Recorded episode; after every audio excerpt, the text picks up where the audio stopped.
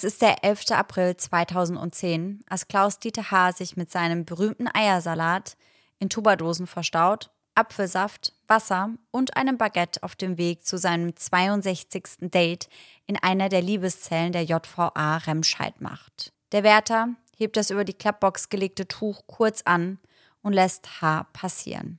Unwissend, dass die mangelnde Kontrolle kurz darauf ein Leben fordern würde.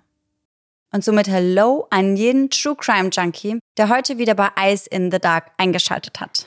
Sarah und ich erzählen uns hier jeden Sonntag einen wahren Kriminalfall aus aller Welt und wechseln uns dabei immer ab. Aber heute haben wir eine Special-Folge, denn wir haben heute zwei tolle Gäste hier. Hey! Hello, schön, dass wir da sein dürfen. Ja, wir freuen uns sehr, dass ihr dabei seid. Ja. Wollt ihr euch kurz vorstellen?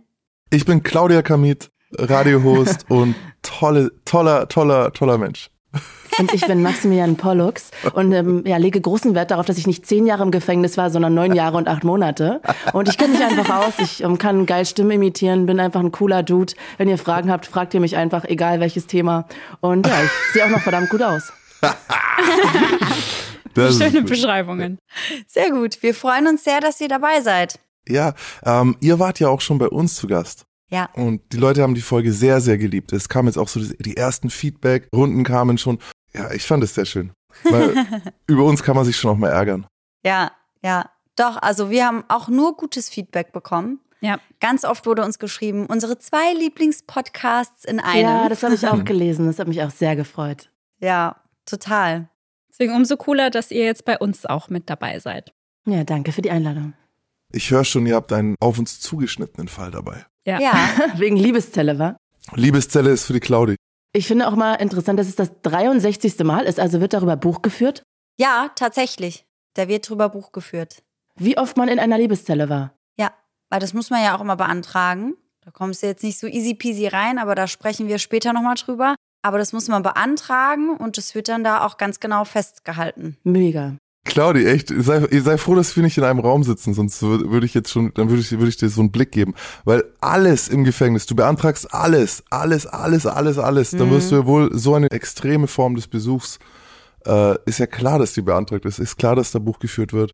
Kriegt ja auch nicht jeder Gefangene. Ich weiß nicht, wir werden Zeit haben, noch drüber zu reden, aber ja, alles im Gefängnis muss beantragt werden. In, in einem deutschen Gefängnis. Das Ja. Du musst deine Unterhosen beantragen, theoretisch. Also, wenn du mehr als diese drei oder fünf Unterhosen oder so haben willst, solltest du lieber einen Antrag schreiben. Und der wird Ehrlich? doch, ja, natürlich. Und das wird aufgehoben. Alles, alles wird beantragt. Alles. Heftig. Alles. Es gibt für alles, eine, eine, die, die, die Dinger heißen dann auch tatsächlich Antragsschein, den gibst du ab. Und dann folgt er immer einem gewissen Prozeder. Und die ganzen Anträge, die du als Gefangener in deiner Haftzeit schreibst, gehen alle in deine Akte. Also eine Kopie davon geht in deine Akte. Crazy. Boah, Also- ja, krass. Steht dann da auf einem Antragsschein, ja, hallo, Sarah Fischer hier, ich hätte gerne eine sechste Unterhose. Sagen wir so, du hast das Recht auf fünf, wenn du jetzt Probleme hast, weil du wirklich sechs brauchst. Ne? Du sagst, äh, ich schwitz stark, ich brauche Ja. sechste Unterhose, dann brauchst du einen Antragsschein. Dann brauchst du einen Antragsschein, dann muss es dafür eine, eine Spur geben. Ich war ja in, in dem Hochsicherheitsgefängnis in Bayern. Dort Mhm. sind die Regeln immer ein bisschen strenger als überall anders. Aber prinzipiell funktionieren Gefängnisse so. Alle sind so überrascht, ist ja, ist ja klar. Ja, Nee, und, und diese Anträge sind auch wichtig, weil du normalerweise, wenn die abgelehnt werden, könntest du den nächsten Schritt gehen und könntest Mhm. dagegen wieder Widerspruch einlegen. Das ist schon wichtig. heftig. Aber bevor wir mit dem heutigen Fall starten, habe ich noch eine Frage an euch. Das würde mich nämlich interessieren, weil die Frage habe ich mir während der Recherche ziemlich oft gestellt. Würdet ihr euch denn mit einem verurteilten Mörder slash Straftäter treffen? Also würdet ihr jemanden daten, der quasi schon mal jemanden umgebracht hat? Der Claudi fängt an. Wenn wir vorher schon zusammen waren oder wenn ich ihn kennenlerne, wenn er im Knast sitzt? Würde es einen Unterschied machen? Mhm. Naja, also ich glaube schon, weil das eine ist natürlich so hybristophil, dass man auf Männer steht. Wir haben noch mal eine Staffel zu gemacht, Mhm. die sehr, sehr gefährlich sind. Und das fände ich schon sehr, sehr ungesund. Oh Gott, ich merke gerade, wie ich durch unseren Podcast so geprägt bin. Wenn ich jetzt aber mit jemandem, keine Ahnung, zehn Jahre zusammen bin Ja. und im Affekt mh, passiert der, der wird angegriffen oder so, obwohl dann ist natürlich kein Mord so richtig, aber irgendwas würde passieren. Ich weiß nicht, ob ich dann sagen würde, okay, definitiv raus. Aber also mein erstes Grundgefühl ist Mhm. erstmal zu sagen, nein, würde ich auf gar keinen Fall. Also jemandem schreiben, der im Knast sitzt wegen Mord, never ever. Ja. Wenn ich mit dem schon zehn Jahre zusammen wäre, I don't know, ich glaube, das kommt ein bisschen auf den Fall an, aber erstmal würde ich sagen, das kann ja eigentlich kein guter Typ sein, aber ja, also das war erstmal mein Grundgefühl. Mhm. Bei mir ist natürlich anders, weil mm, einige meiner besten Freunde sind Mörder. Ich muss das ja eher aus der anderen Seite sehen. Mhm. Und da ist auch wieder der große Unterschied jetzt zu dem Gefängnis, in dem ich war. Leute, die können dort 40, 50 Jahre lang sitzen und haben keinen Besuch in einer, also es ist ja, das Wort Liebeszelle ist ja eh schon so ein Euphemismus, Mhm. den wurde ja von den Medien erfunden. Also das wird, im Gefängnis wird das nicht so genannt. Wie heißt das denn da? Der normale Ablauf müsste eigentlich Langzeitbesuch sein. Also es ist ein unüberwachter Besuchsraum. Der große Unterschied zum überwachten Besuchsraum ist, dass du dort eben Privatsphäre hast und die Idee, die jetzt die Medien so verbreiten, dass es darum geht, dass äh, hier Männer mit ihren Frauen vögeln dürfen, war so nie gedacht, sondern eigentlich war es dafür gedacht, dass eben Kinder die Situation in einem normalen Besuchsraum nicht ertragen müssen. Weil dann sitzt du mit zehn anderen äh, Verbrechern und deren Familien an einem Tisch Ja. und die schreien alle und es ist super laut und da sitzt auch noch ein Beamter, der das alles überwacht. Das ist eine extrem angespannte Situation, besonders für Kinder und um eine Familie am Laufen zu halten, einfach unerträglich. Und dafür war mal die Idee gedacht, eine Langzeitbesuch zu haben, in dem du vier Stunden, acht Stunden sein kannst, ohne eben einen Beamten im Raum zu haben. Dass die Kinder einfach Kinder sein können.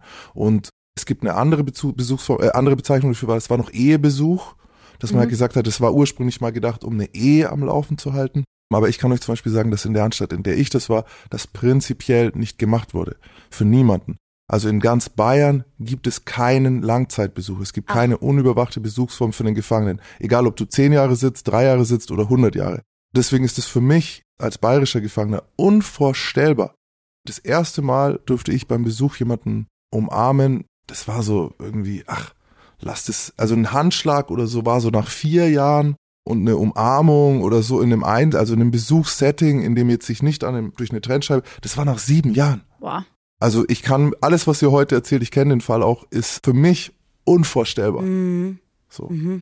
Darf ich euch mal noch eine Frage stellen, Mädels? Weil Ja. jetzt Max ist ja irgendwie so ein bisschen da jemand, der aus dem Knast kommt.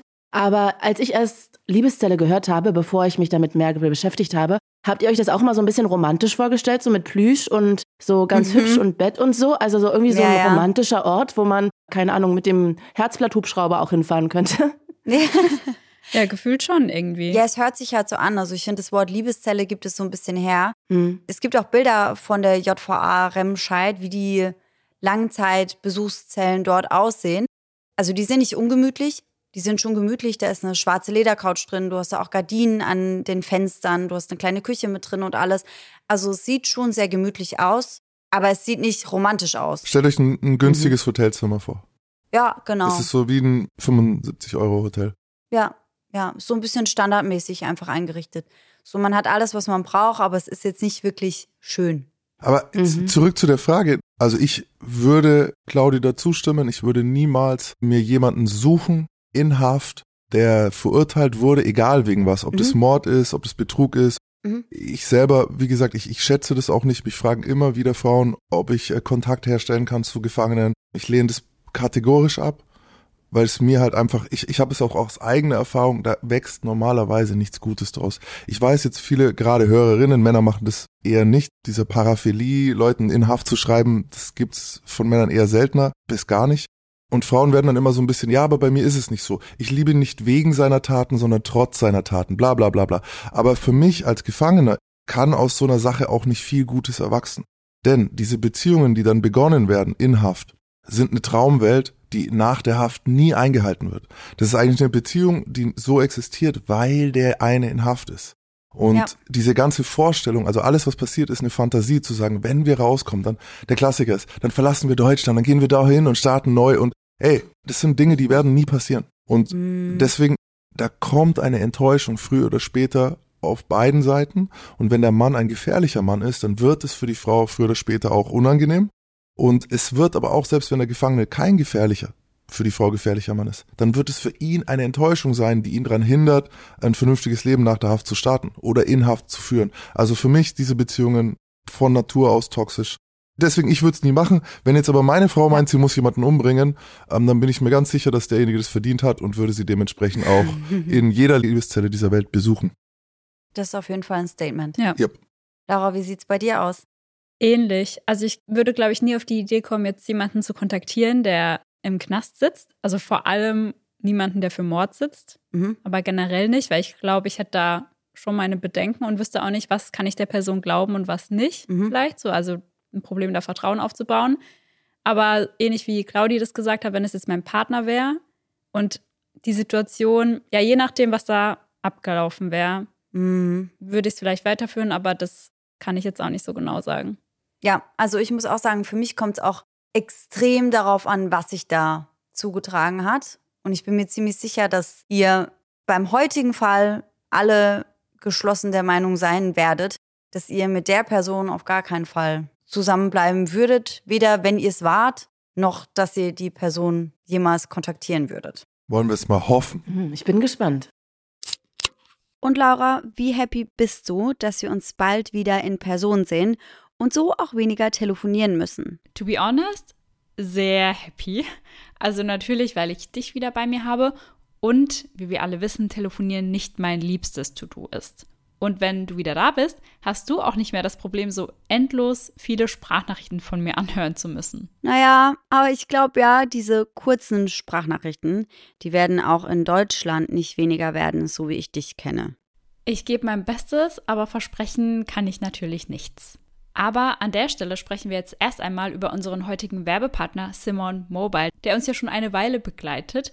Denn Simon Mobile bietet den perfekten Mobilfunkvertrag mit viel Datenvolumen zum günstigen Preis. Wer jetzt einen Vertrag bei Simon Mobile abschließt, bekommt zunächst einmal 100 GB Datenvolumen für die ersten 12 Monate geschenkt. Einfach so. Und das kann ja wohl jeder gut gebrauchen. Also wir beide nutzen das ja oft zum Beispiel, wenn wir am Reisen sind und unsere aktuellen Trash-TV-Folgen streamen wollen. Ja, essentiell auf jeden Fall. Ansonsten gibt es bei Simon Mobile normalerweise 12, 17 oder 27 GB Datenvolumen und das schon ab 8,99 Euro im Monat. Und man kann monatlich zwischen den 12, 17 und 27 GB wechseln, je nach Bedarf, was ich persönlich besonders praktisch finde. Ja, ich auf jeden Fall auch. Aber bei Simon habt ihr noch weitere Vorteile. Ihr könnt zum Beispiel monatlich kündigen. Dann habt ihr noch eine Top-D-Netzqualität inklusive kostenlosem 5G. Und was wir zwei, Sarah, ja die letzten Monate viel gebraucht haben, die AllNet Flat und das Wi-Fi-Calling. Und das alles bekommt ihr bei Simon Mobile. Und hier NeukundInnen wieder aufgepasst. Wer jetzt auf simonmobile.de oder in der App mit dem Code DARK2, also DARK groß und zusammengeschrieben und die Zahl 2 dahinter, einen Vertrag abschließt, bekommt für 12 Monate monatlich 2 GB geschenkt. Das Angebot ist nur bis zum 13.05.2024 gültig, also gar nicht mehr so lang. Und alle Infos findet ihr auf simon.link slash eyes in the dark und wie immer auch nochmal bei uns in den Show Notes. Wir starten in unseren heutigen Fall mit Klaus-Dieter H., der gerade in einen neuen Tag startet, der zu diesem Zeitpunkt auch noch wirkt, als würde er werden wie jeder andere Tag auch. Für Klaus-Dieter scheint es ein guter Tag zu sein. Zumindest wirkt dieser äußerst gut gelaunt, als er sich gegen 9 Uhr in die Küche begibt. Dort schnippelt er seine Zutaten zurecht, schmeißt sie in eine große Schüssel, packt sein Dressing obendrauf und schmeckt ab. Zwischendurch tanzt er gut gelaunt durch die Küche. Er bereitet gerade das Mittagessen zu, seinen Eiersalat. Das ist sein absoluter Signature Salad, den er ganz besonders gut kann. Klaus Dieter ist an diesem Tag nicht allein. Eigentlich ist er nie allein. Denn Klaus Dieter ist einer der insgesamt 546 Insassen in der Justizvollzugsanstalt in Remscheid. Ihr habt richtig gehört, wir sprechen heute ausnahmsweise. Das ist das Zweite, was an der Folge besonders ist. Wir sprechen nicht nur mit euch beiden über einen Fall, sondern wir sprechen auch über einen Fall, der in Deutschland spielt. Ja. Und ich weiß gar nicht, wie lange das her ist, dass wir mal über einen Fall aus Deutschland gesprochen haben. Also ich glaube, das ist schon sehr lange her. Ich meine mich fast daran erinnern zu können, dass Rebecca Reusch unsere letzte deutsche Folge war. Ja, das kann gut sein. Ihr habt sehr gut ausgewählt. Also ich, äh, ich, ich sitze auf glühenden Kohlen so. Sehr gut. Aber du kennst den Fall bestimmt schon so ein bisschen in- und auswendig, ne? Ja, macht aber nichts. Also wir haben ihn noch nicht gemacht, obwohl Claudi äh, Ja. Liebeszellen-Fanatikerin ist. Ich meine, Ja, warum eigentlich? irgendwo muss sie ihren Ex ja Ich treffen. möchte mich beschweren an der Stelle. Könntest du das auch bitte festhalten und runterschreiben, dass ich mich beschwert habe? Ja. Bestimmt meine zehnte Ja. Beschwerde. Ja, ja. Ja. Wie gesagt, wo willst du sonst deinen Ex treffen? Ist ja auch nicht so leicht halt, ne? Ähm, also wirklich, weil es gibt ja so viel zu sagen, ne? Die Leute denken sich dann, wieso ist der in der Küche, wieso macht der Eiersalat und so. Aber, aber jetzt macht mal weiter. In der Hauptanstalt, in welcher Klaus Dieter sich befindet, gibt es neben dem Haupthaus eine großzügige Sportabteilung mit Sporthalle. Und da alle Inhaftierten einer Arbeitspflicht unterliegen, verfügt die JVA Remscheid über große Werkhallen. Darüber hinaus gibt es auch eine Freizeitküche, die sich im alten Trakt des Gefängnisses befindet, zu welcher aber nicht alle Insassen Zutritt haben. Weil Klaus Dieter aber großes Vertrauen genießt, darf er die Freizeitküche aufsuchen. Die Wände sind hellrosa gestrichen, die Fenster rund gebogen. Nur wenige Meter quer über den Hof und schon gelangt man in einen noch exklusiveren Bereich. Sechs Mini-Apartments sind hier untergebracht. Diese werden als Langzeitbesucherzellen beschrieben. Umgangssprachlich, da haben wir ja schon mal drüber gesprochen vorhin, oftmals aber auch als Liebeszellen betitelt. Jede dieser Zellen ist etwa 15 Quadratmeter groß und eingerichtet mit einem Ecksofa aus schwarzem Leder, einem hölzernen Couchtisch, einer kleinen Kochnische und mit einem Badezimmer. In den Liebeszellen, die außerdem mit großen Fenstern und Vorhängen ausgestattet sind, kann man es sich gemütlich machen. Nur wenige haben das Privileg, die Liebeszellen nutzen zu dürfen. Klaus Dieter gehört dazu. Denn er ist einer der Insassen, die schon seit langer Zeit einsitzen, gehört aber auch zu der Sorte, die sich unauffällig und harmonisch zeigen. Er genießt einige Privilegien, die andere nicht haben, weil er sich seit 19 Jahren gut in den Gefängnisbetrieb eingelebt hat. Das ist interessant, du hast die Sachen gesagt und ich muss es jetzt eigentlich nur noch ergänzen. Also er ist lange da, ja, das ändert aber nicht viel. Der wichtige Punkt ist, er ist unauffällig im Vollzug. Das heißt, er hält sich an die Regeln dort und mehr noch, wenn, wenn sowas gesagt wird, also die Beschreibung, die du gerade gegeben hast, die Mhm. bedeutet auch, dass er eigentlich ein Zuträger ist. Also jemand, der so beschrieben wird, der sich so gut einfügt und so ein toller Gefangener ist, der ist, Claudio und ich nennen solche Leute Prison Snitch. Das ist jemand, der, wenn er sieht, dass ich, weiß ich nicht, dass ich bekifft bin, der dann dem Beamten sagt, oh, machen Sie doch mal eine, äh, eine, eine Urinkontrolle bei dem und dem Gefangenen.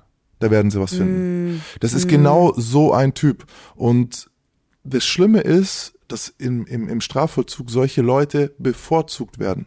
Das heißt, egal was du draußen gemacht hast, wenn du reinkommst und im System Haft funktionierst, wirst du besser bewertet als andere Leute, auch wenn die eine viel, viel weniger schlimme Anlasstat haben. Also schlimm habe ich jetzt Anführungszeichen gemacht. Weil Mhm. in dem Moment, wo du reinkommst zum Knast, müssen die alle gleich behandeln. Es geht nur noch darum, welche Gefahr geht in Haft von dir aus.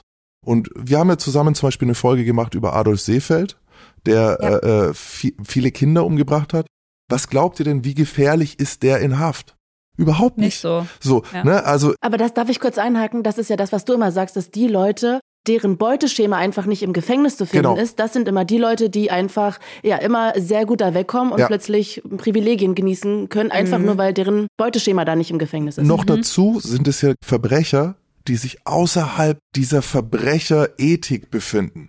Heißt, jemand wie jetzt ich, der jetzt in der organisierten Kriminalität so ein bisschen war und das und das, der, wir haben dann so diese komischen, ich rede die nicht gut, Leute, die mich jetzt nicht kennen, die sollen jetzt nicht denken, ich verteidige diesen Ethos, ich will es nur kurz erklären. Man hat so einen Ehrgedanken, so wir sind zusammen gegen die Beamten. Mhm. Wenn jetzt vor mir jemand was fallen lässt und dann kontrolliert wird, dann hebe ich es auf und schmeiße es weg für ihn zum Beispiel, dass es nicht gefunden wird.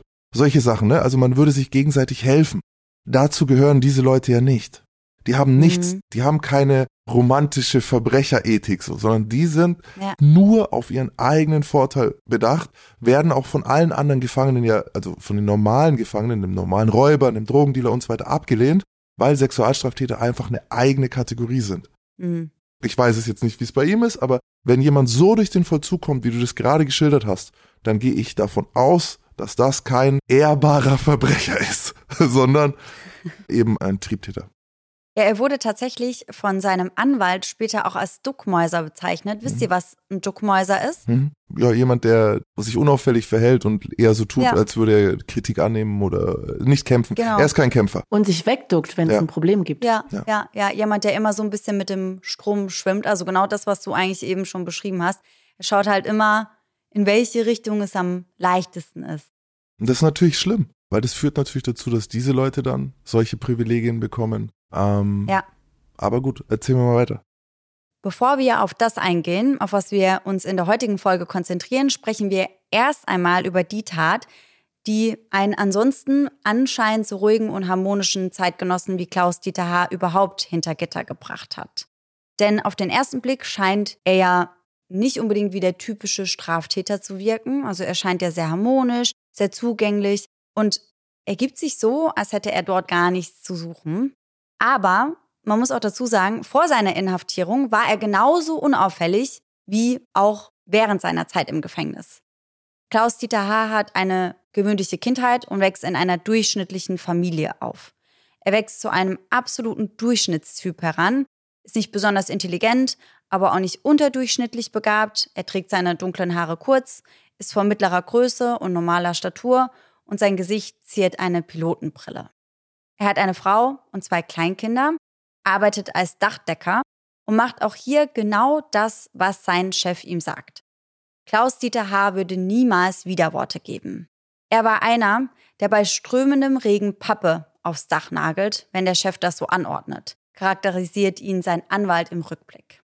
Doch was so gar nicht durchschnittlich ist, ist das, was Klaus Dieter letztendlich ins Gefängnis gebracht hat. Denn Gentgens, sein Anwalt, vertritt ihn im Jahr 1991 und zwar in einem der schlimmsten Mordfälle in Nordrhein-Westfalen. Rückblick. Am 15. Juni 1991 findet in Wersten im Düsseldorfer Süden eine Grillparty anlässlich eines 50. Geburtstags statt.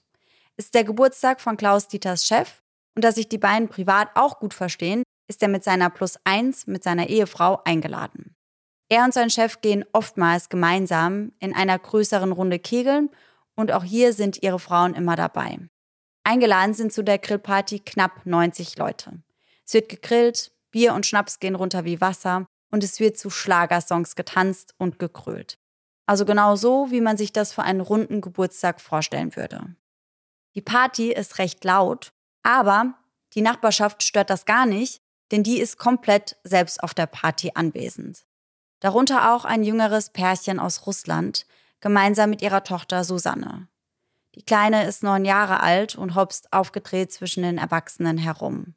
Währenddessen konzentrieren sich die Erwachsenen auf andere Dinge. Klaus Dieter beispielsweise, der eigentlich von seiner Frau begleitet wird, tanzt mit einer anderen. Mehrfach versucht er sie zu überreden, dass sie das Fest doch mit ihm verlassen solle. Doch die Frau lehnt das ab und weist Klaus Dieter mehrfach zurück, bis sie sich irgendwann entscheidet zu gehen. Allein. Ja, klingt ja auf jeden Fall schon mal wie ein echt sympathischer Typ, der dann eine Frau so lang bedrängt, bis sie die Party verlässt. Ja. Ja, Geil auch von allen anderen dort, da nicht einzugreifen oder der Frau Backup zu geben und den Typen vielleicht heimzuschicken, sondern Mhm. zuzuschauen, wie eine Frau dann bedrängt wird, dass sie gehen muss.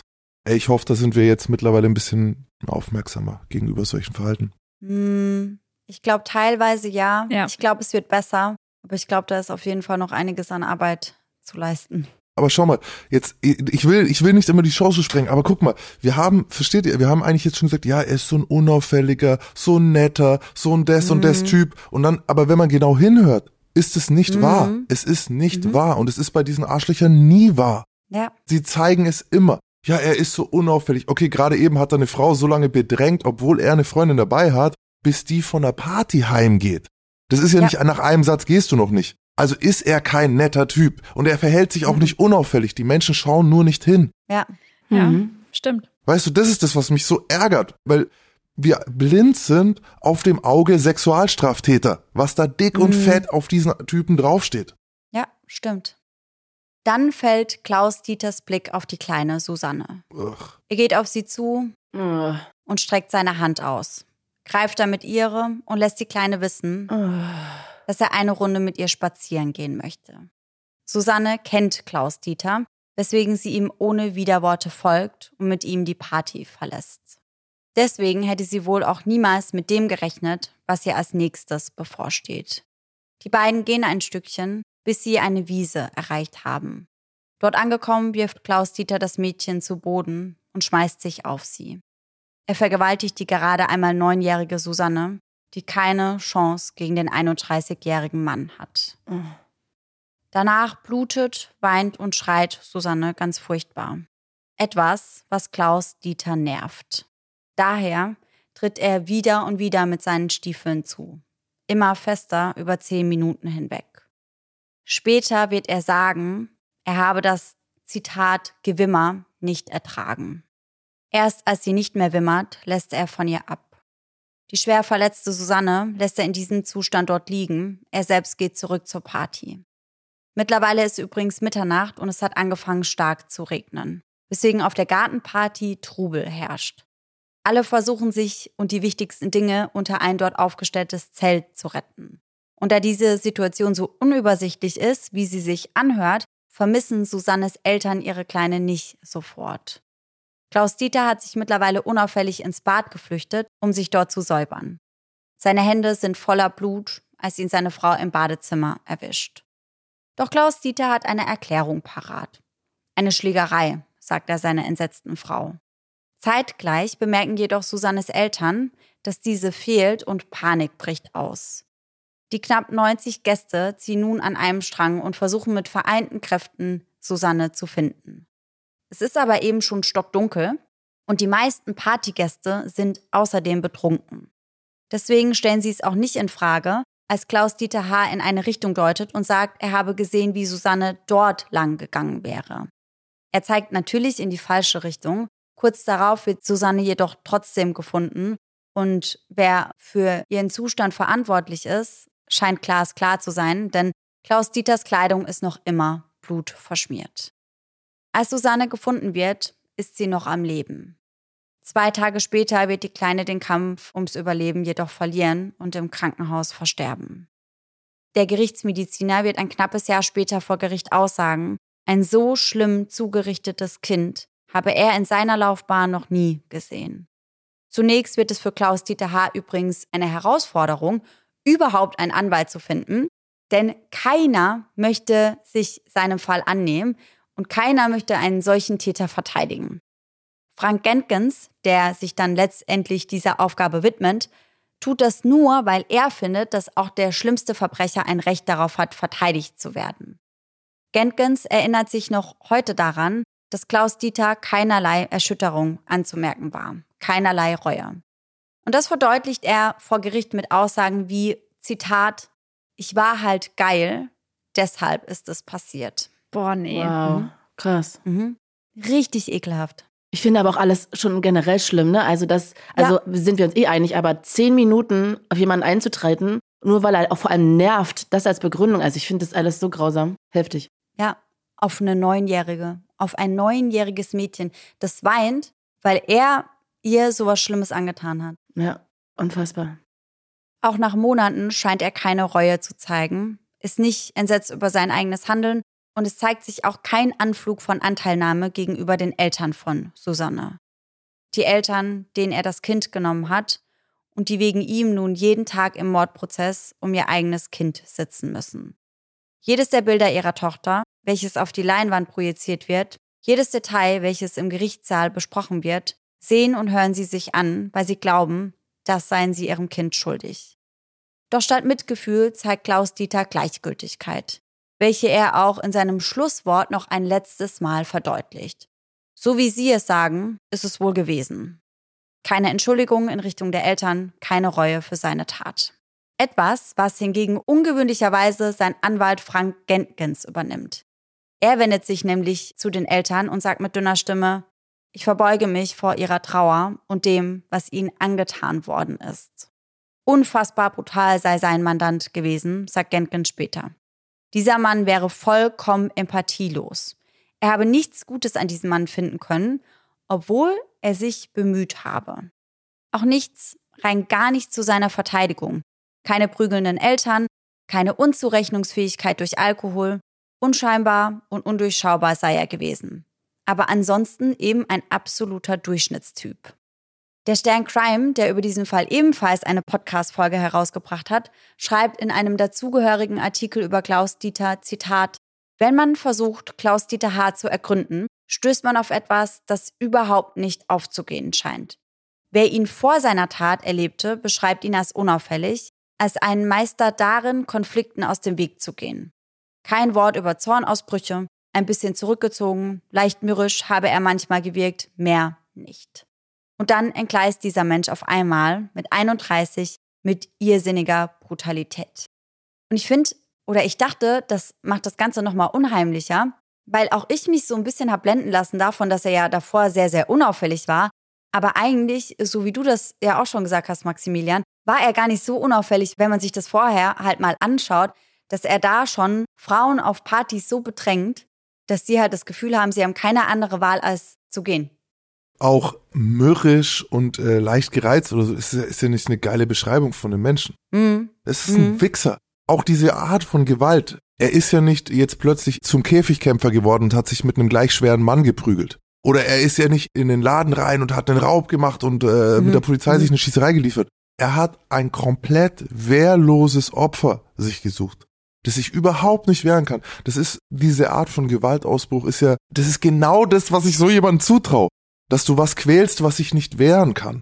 Also ich verstehe mir, ich, Ja. ich keine Ahnung, ich kenne so viele von diesen Leuten und es wundert mich überhaupt nicht. Die Beschreibung ist das, wie ich es ihm. Was soll er denn sein? Ein lauter Typ, der in jeder Bahn einen Kampf sucht und dann schlägt er eine Neunjährige zusammen? Nein, natürlich, er ist genau das ist er. Und das sind sie immer. Mhm. Mhm. Mhm. Ich muss doch gerade an meinen Fall mit Joachim Kroll denken, weil der auch so ein Typ war, der immer alles geschluckt hat. Alle haben ihn beleidigt, gemobbt und er hat immer nie was gesagt und hat dann eben seine Aggression und diese Wut, die er immer so in sich dann aufgestaut hat, bei den Morden irgendwie dann kanalisiert. Und das ist, ja, irgendwie klingt es immer so, als ob das was Gutes ist, wenn Leute sich nicht wehren, aber irgendwo muss die Wut ja dann hin und dann passiert halt das, ne? Es sind Feiglinge. Es ist ein feiger Mensch. Es ist ein konfliktvoller stimmt. Mensch. Es ist ein Ja. feiger Mensch. Und ein feiger Mensch, ne, Ja. das ist ja auch eine feige Tat. Ich, deswegen, ich verstehe immer nicht dieses, ja, das ist jetzt aber überraschend. Nein, es ist nicht. Er ist ein Feigling und diese Tat ist die eines Feiglings. Also, Mhm. es passt eins zu eins. Es ist nicht überraschend Ja. at all. Ja, und wir haben ja auch in der letzten Folge mit euch, als wir über den Sandmann gesprochen haben, Mhm. ja auch darüber gesprochen, dass er sich auch Kinder als Opfer ausgesucht hat. Ich musste letztens dran denken, mein Therapeut hat einen Satz gesagt, der hat gesagt, ja, Kinder können sich gar nicht gegen Erwachsene wehren. Er hat gesagt, die haben gar nicht die Fähigkeit dazu, irgendwie sich gegen Mhm. Erwachsene zu stellen. Und das ist ja, das ist ja mehr als feige, dann wirklich zu sagen, ja, ich suche mir ein Kind, weil das kann ja eh nichts machen. Und die, die ganze, der ganze Ablauf ist ja klassisch. Er hat Zurückweisung bekommen von einer Frau, Ja. die sich wehren kann, ne? Auch wenn Ja. sie auf Mhm. ihre Art dann eben äh, den Rückzug angetreten hat, hat er eine Zurückweisung erfahren. Und ich, es ist so schrecklich, weil ich schäme mich manchmal und jetzt auch wieder in der Runde hier mit drei Frauen, ich schäme mich manchmal so sehr, weil es gibt nichts Gefährlicheres auf diesem Planeten als einen enttäuschten, seiner Wahrnehmung nach gedemütigten Mann. Es Mhm. ist so. Diese Leute, die, die dieses Gefühl haben, dass sie, die sind zu schrecklichsten Dingen wirklich fähig. Aufgrund einer ein, teilweise eingebildeten äh, Demütigung. Und der ist erst Klassiker. Ja. Ekelhaft, wie das weitergeht, ne? Ich flipp jetzt gleich aus, Mann. Sarah, was ist das? Soll das? Tut mir sehr leid. Mir ging es bei der Recherche genauso wie dir. Ich habe mich auch die ganze Zeit geekelt und es hat mich die ganze Zeit geschüttelt. Ja. Laut Stern Crime handelt es sich psychologisch gesehen bei solchen Menschen oft um Individuen, die hinter ihrer angepassten Außenansicht ein maßlos überhöhtes Selbstbild haben. Individuen, die finden, dass ihnen eigentlich viel mehr zustehen würde, als sie tatsächlich bekommen. Hierbei ist es auch ganz egal, um welchen Bereich es geht, also ganz gleich, ob jetzt im Job oder in der Liebe. Zurückweisung und als solche empfundene Ungerechtigkeit fressen sie sehr, sehr lange in sich hinein, bis es dann irgendwann einen Auslöser gibt. Und das ist genau das, über was wir eben gesprochen haben. Im Fall von Klaus Dieter war das eben eine Benachteiligung beziehungsweise eine Beschämung, eine Demütigung durch die Zurückweisung seitens der Frau auf der Party.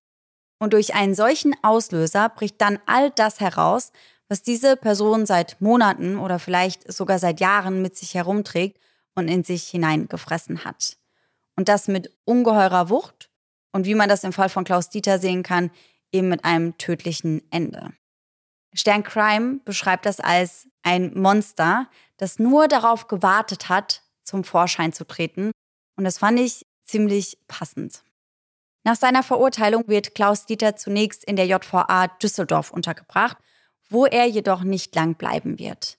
Denn dort hat sich bereits herumgesprochen, was Klaus Dieter H. ins Gefängnis gebracht hat. Und das kommt bei seinen neuen Mithäftlingen gar nicht gut an. Und das hört man ja immer wieder, dass Sexualstraftäter wie beispielsweise Vergewaltiger, vor allem Kinderschänder, es im Gefängnis nicht so gut haben. Wie war das bei dir, Maximilian? Hast du das auch so wahrgenommen? Ich muss die Leute da enttäuschen. Also wir sind hier in Deutschland und in Deutschland werden diese Täter von Seiten des Staates beschützt. Hm. Also man versteckt sich hinter diesem, dieser Gleichbehandlung und dass es halt richtig ist, dass diesen Mhm. Leuten nichts passiert. Den Grundsatz verstehe ich auch. Aber es geht in Wirklichkeit halt darum, dass das hervorragende Gefangene sind. Fertig. Weißt du, das wird, der Typ wird Mhm. Vorarbeiter werden in irgendeinem Betrieb. Der Typ wird in der Bücherei arbeiten dürfen. Der wird in der Verwaltung putzen dürfen, weil du den halt in die Verwaltung lassen kannst. Mhm. Wenn du mich in die Verwaltung lässt, ich fange an, äh, Akten zu klauen und, äh, äh, weißt du, so, Ja. also diese, diese nicht vorhanden, in Anführungszeichen nicht vorhandene kriminelle Energie im klassischen Sinn bei so einem Täter, ne? Ja. Wie so Teachers Pad in der Schule. Die, Mhm. die lieben solche, also Mhm. das ist jetzt übertrieben und jetzt werden auch Beamte schreiben, nein, ich liebe die natürlich nicht. Mir klar, dass ihr die Taten nicht liebt, aber ihr Verhalten in Haft ist genau Ja. das, was die, was der Staat eigentlich will. Also Mhm. diese Leute werden beschützt aus verschiedenen Gründen. Warum er zum Beispiel verlegt werden musste, ich kann dir das genau sagen, weil sein Opfer eine Russin war oder halt aus einer russischen Familie kam. Mhm. Ne, hat, hast du ja gesagt gehabt, oder? Du hast Ja, gesagt, ja, genau, ja, ja. so, bam. Und damit Genau. hast du eine Gruppe an Gefangenen, die hinter ihm her sein werden. Wenn Mhm. das Opfer ein türkisches Mädchen gewesen wäre, hättest du türkischsprachige Gefangene, die hinter ihm her sind. In dem Fall Mhm. sind es russischsprachige Gefangene, die sind relativ oder sehr mächtig in, in deutschen Gefängnissen, wenn man das so betrachten will. Und Mhm. da findet sich definitiv einer, der ihn dann schlagen will. Ja. Wäre das Opfer jetzt ein deutsches Mädchen und die anderen, dann, also ich habe gelebt zwischen diesen Leuten. In der Anstalt, in der ich war, waren ungefähr 250 Sexualstraftäter. Diese Menschen sind dort komplett unbehelligt. Sie werden von der Anstalt bevorzugt behandelt, wie gesagt, und Mhm. ja, sind komplett sicher. Und daher kann ich euch auch leider sagen, also ich habe bei keinem dieser 200 Täter auch nur einen Hauch an Reue gesehen. Krass. Boah, ja. Im Gegenteil zu anderen Leuten, die jetzt äh, in eine Messerstecherei geraten sind, auf dem Heimweg von der Disco äh, oder jemanden Mhm. geschlagen haben, der danach tot war. Da siehst du eher, dass die Leute sich denken, ey, scheiße, das ne, wäre ich an dem Tag lieber zu Hause geblieben. Aber Ja. bei diesen Leuten, null. Null. Heftig. Null. Es ist, es ist null. Er, has- er, er gibt sich ja nicht mal Mühe, bei der Verhandlung so zu tun. Also, warum sollte er Ja. jetzt in Haft damit anfangen? Ja, stimmt. Ist total anders, als man denkt, ne? Ja, ja, voll. Also ich habe immer gedacht, dass Sexualstraftäter es im Gefängnis schwer haben. Weil das ja auch das ist, was irgendwie immer so ein bisschen gesagt wird. Es gibt Urhaftgefängnisse, es gibt, also gerade in den Langstrafengefängnissen, desto länger die Leute dort sind, Mhm. desto sicherer leben Sexualstraftäter dort. Ja. In dem Gefängnis, in, in, in dem jetzt die Leute wie in Urhaft nur ein paar Monate, da ist es gefährlich. Mhm. Ne, da, da geraten die öfter mal an jemanden, der ein bisschen jünger ist, der auch noch zuschlägt. Mhm. In Jugendgefängnissen ist es äh, äh, gefährlich für Sexualstraftäter, weil Mhm. Jugendliche nicht so, denen ist eher mal egal und, und für den Ruf, den sie danach haben, würden sie jemanden verletzen. Also es gibt ganz viele Fälle, in denen diese Menschen auch äh, Gewalt angetan wird. Ja. Aber nicht so häufig, wie ihr es erwarten würdet. In der JVA in Düsseldorf ist es tatsächlich so, dass er als gefährdet eingestuft wird und deswegen wird er dann nach Remscheid verlegt, wo er sich dann aber dafür umso besser einlebt. Und als du vorhin aufgezählt hast, was solche Menschen im Gefängnis alles erreichen, musste ich schon so ein bisschen schmunzeln. Denn genau das passiert jetzt im Fall von Klaus-Dieter H. auch. Also als erstes holt er dort seinen Realschulabschluss im Gefängnis nach. Parallel dazu darf er dann Essen ausfahren. Entschuldigung, es ist genau das, was ich sage. Ja, weil, Schau mal, weil der Gefangene, der das Essen ausfährt, das ist der sogenannte Hausarbeiter. Und der Hausarbeiter ist den Tag über nicht versperrt.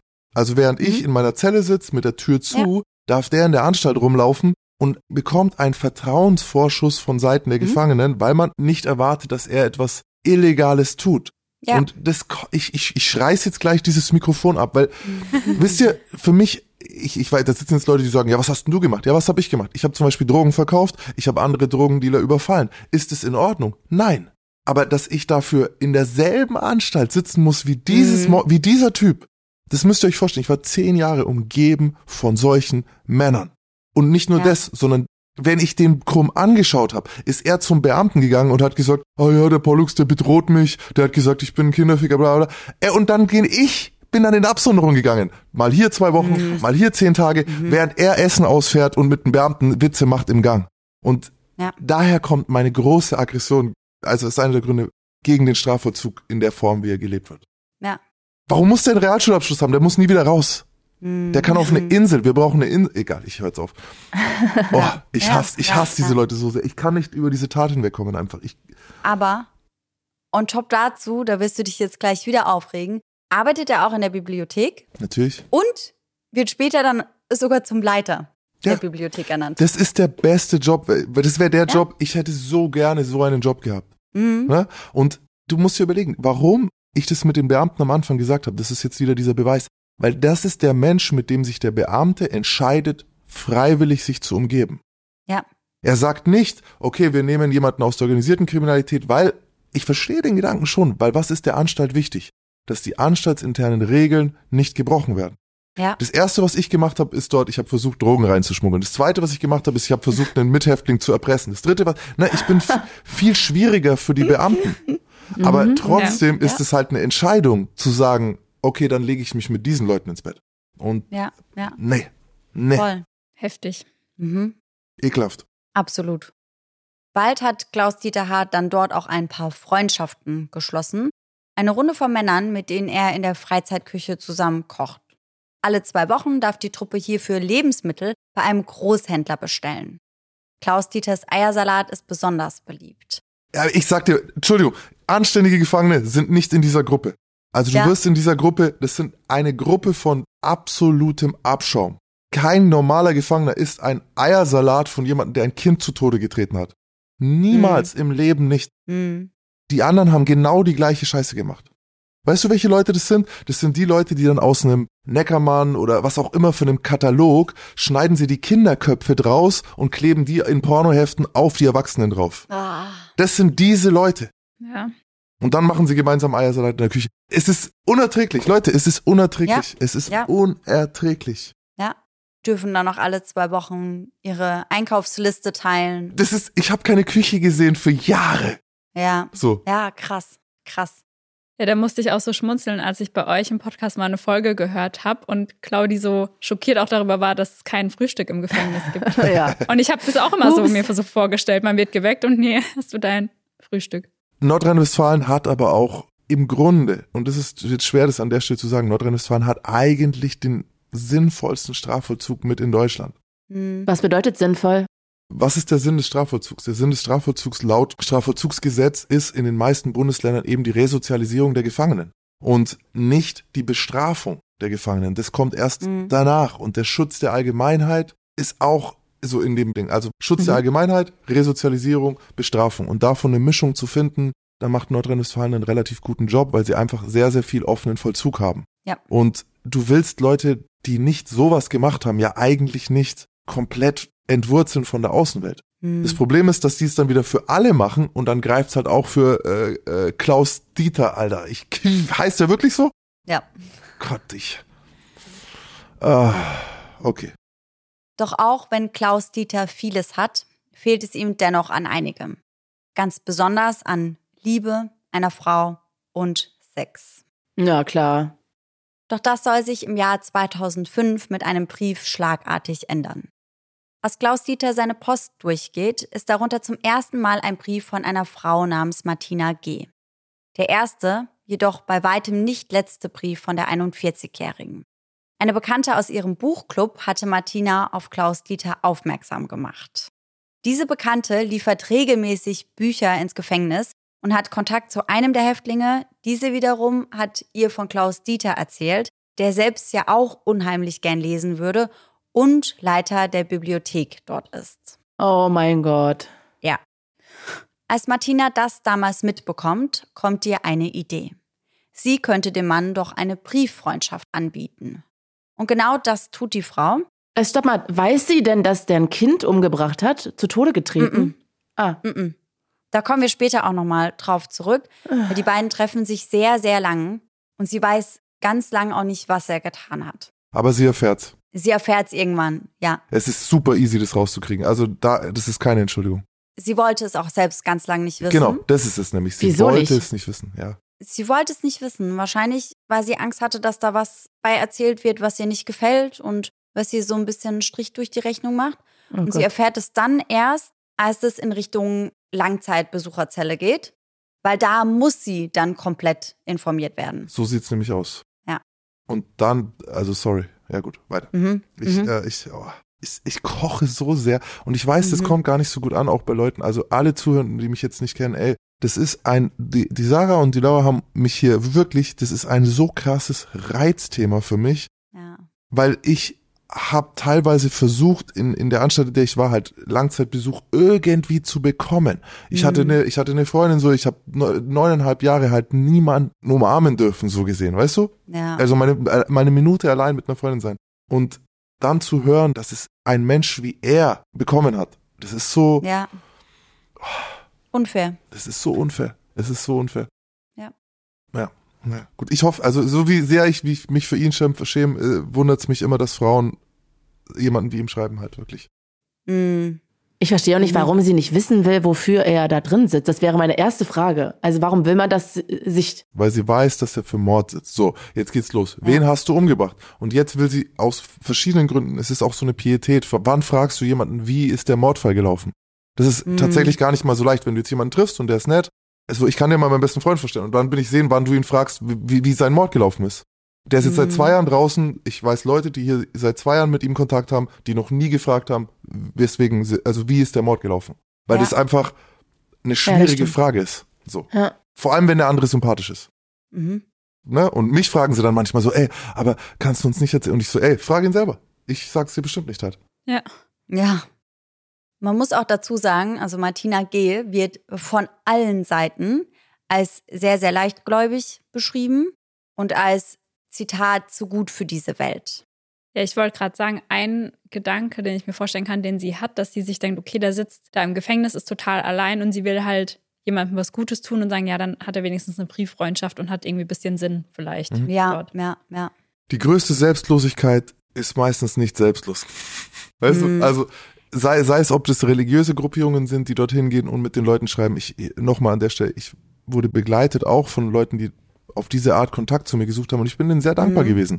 Und es sind wirklich selbstlose Menschen, aber trotzdem steht dann dahinter wieder auch ein eigener Grund. Und Ja. wir haben das wirklich viel behandelt bei uns in, in, in, in eine Staffelweise drüber geredet, warum Frauen diese Entscheidungen treffen. Und es sind die Mhm. allerwenigsten finden einen gewalttätigen Mörder geil. Das, diese Ja. richtig kernhybristophilen Frauen sind sehr, sehr selten. Aber dieser Helferkomplex oder dieses jemandem was Gutes tun wollen, ist viel Ja. häufiger verbreitet. Und ey, ich weiß nicht, was von beiden besser ist, wenn es dann bei jemandem wie ihm ankommt. Weißt du, es ist, Mhm. Ja. Im Fall von Martina G. ist es aber auch so, dass es so ein bisschen einen Eigennutzen hat. Grund dafür, dass sie sich da meldet, ist unter anderem nämlich auch, dass ihr Privatleben gerade ziemlich chaotisch ist. Denn ihr Ehemann hat sie für eine andere sitzen gelassen und Martina ist deswegen auch gerade frisch ausgezogen. Die gemeinsame Tochter des nun getrennten Paares leidet außerdem an einer unheilbaren Lungenkrankheit. Und sie und ihr Mann, die versuchen trotzdem das Ganze noch so ein bisschen zu wuppen. Aber sie hat viel Streit. Sie hat viele Momente, in denen sie sehr einsam und sehr traurig ist. Und deswegen meldet sie sich dann bei Klaus Dieter H. schlechtes Decision Making. Aber wir haben hier eins der, einen der Gründe nämlich gehört, der sich hinter dieser selbstlosen, äh, altruistischen Haltung so ein bisschen versteckt. Und das ist kein schöner Grund, das ist nämlich Dominanz. Gerade jemand, der sonst nie dominiert, ne, der, der Mhm. jetzt gerade wieder den Kürzeren gezogen hat in der eigenen Beziehung, vom Leben äh, hintergangen wurde und ähm, mit diesem Kind dieses schwierige Leben haben, führen muss, dominiert jetzt eine Beziehung. Weil sie Ja. kann entscheiden, findet diese Beziehung statt, wie oft trete ich in Kontakt? Wenn ich das nicht will, er kann überhaupt nichts machen. Sie könnte, sie Mhm. könnte einfach keine Briefe mehr von ihm annehmen, fertig. So dominant war sie Ja. wahrscheinlich ihr Leben lang noch nie. Und das ist halt Teil dieser Konstellation sehr häufig. Ja, und ist wahrscheinlich auch so, wenn sie jetzt gerade von ihrem Mann verlassen wurde wegen einer anderen, weiß sie ja, Mhm. das kann da ja nicht passieren, weil Ja, er genau. sitzt ja im Gefängnis, da gibt es ja keine Mhm. anderen Ja. Frauen dann. Ja, ganz genau. Aber soweit sollte man sich auch selber mal hinterfragen, ne? Also, Ja. ob das jetzt dann der richtige Weg ist. Wenn du helfen willst, geh doch in ein Kinderheim und hilf da. Ja. Ja, Ja. äh, genau. Ge- äh, danke, äh, Claudi. Wirklich, das sage ich auch immer den Frauen. Ja, aber ich will was Gutes tun. Okay, dann geh, arbeite mit Kindern, denn die sind die, die später im Knast sitzen. Wenn wir Kinder, die vernachlässigt sind, wenn die niemanden haben, dann werden sie sicher irgendwann im Knast sein und institutionalisiert werden. Ja. Deswegen setzt dort an. Aber es ist gar, weil so oft steckt eben dieser, dieser selbstsüchtige Grund dahinter. Entweder ich will mit jemandem Gefährlichen zu tun haben oder und so weiter. Also es ist so viel dabei, warum Frauen Mhm. sich dazu entscheiden, Männern zu schreiben, die in Haft sitzen. Und das aller, allerwenigste davon ist für mich gut und vertretbar. Deswegen, ich, tolle, ich, ich unterstütze es null. Als Martina im Besuchsraum das erste Mal persönlich gegenüber von Klaus Dieter sitzt, macht er einen höflichen, wenn auch etwas schüchternen Eindruck. Er gefällt ihr. So sehr, dass sie das schon bald mit ihren Freundinnen teilen muss. Diesen erzählt sie, sie habe im Internet einen lieben Typen kennengelernt. Er sei Dachdecker, öfter mal auf Montage und heiße Klaus. Das heißt, mit der vollen Wahrheit rückt Martina nicht raus. Nur sie weiß, dass sie alle zwei Wochen nach Remscheid fährt, um den lieben Typen aus dem Internet zu treffen. Ihre Freunde lernen den Unbekannten natürlich nie kennen, merken aber, dass er Martina sehr gut tut und erzählen später, dass Martina in dieser Zeit aufgeblüht wäre. Wenn sie von ihrer neuen Bekanntschaft spricht, dann schwärmt sie meist davon, dass er sie verstehen würde und auch darüber, dass sie mit dem Klaus so gut über ihre Tochter sprechen könne. Er würde ihre Sorgen verstehen. Außerdem würde er ihr so viele Komplimente machen. Sie habe tolle Augen und sie sei eine wunderbare Mutter. Einmal sagt sie, noch nie habe jemand sie so betütelt. Und ich glaube auch, dass das auch so ein Ding ist. Also ich finde, man kennt es ja, nach einer Trennung kannst du das ja schon so ein bisschen gebrauchen, dass jemand dir ein bisschen Bestätigung und Aufmerksamkeit gibt. Und Klaus Dieter konzentriert sich halt in der Zeit zu 100 Prozent auf Martina. Und ich kann mir vorstellen, dass das gerade für so eine gebrochene Frau wie Martina in dem Moment einfach nur Balsam für die Seele war. Ja. Auch da möchte ich den Frauen, die vielleicht jetzt hier zuhören und sich denken, ich mache das oder selber schon, der schreibt nicht nur euch der schreibt nicht nur euch. Nur so ein absoluter Drecksack wie er hat nur Post von einer, aber alle anderen äh, schreiben auch mit mehr Frauen. Ja. Also das ist nicht mal echt so dieser Fokus oder diese Konzentration, von der sie jetzt schwärmt. Mhm. Eine Sache darf man auch nicht vergessen, so eine Beziehung über Briefe aufrechtzuerhalten ist sehr viel einfacher, weil du liest ja des Abends nochmal, was hat sie geschrieben? Was ist ihr wichtig? Mhm. Worüber denkt sie gerade nach? Und dann nimmst du dir bei jedem Satz Zeit dafür, präzise darauf zu antworten, was die Bedürfnisse, mit denen du korrespondierst, sind.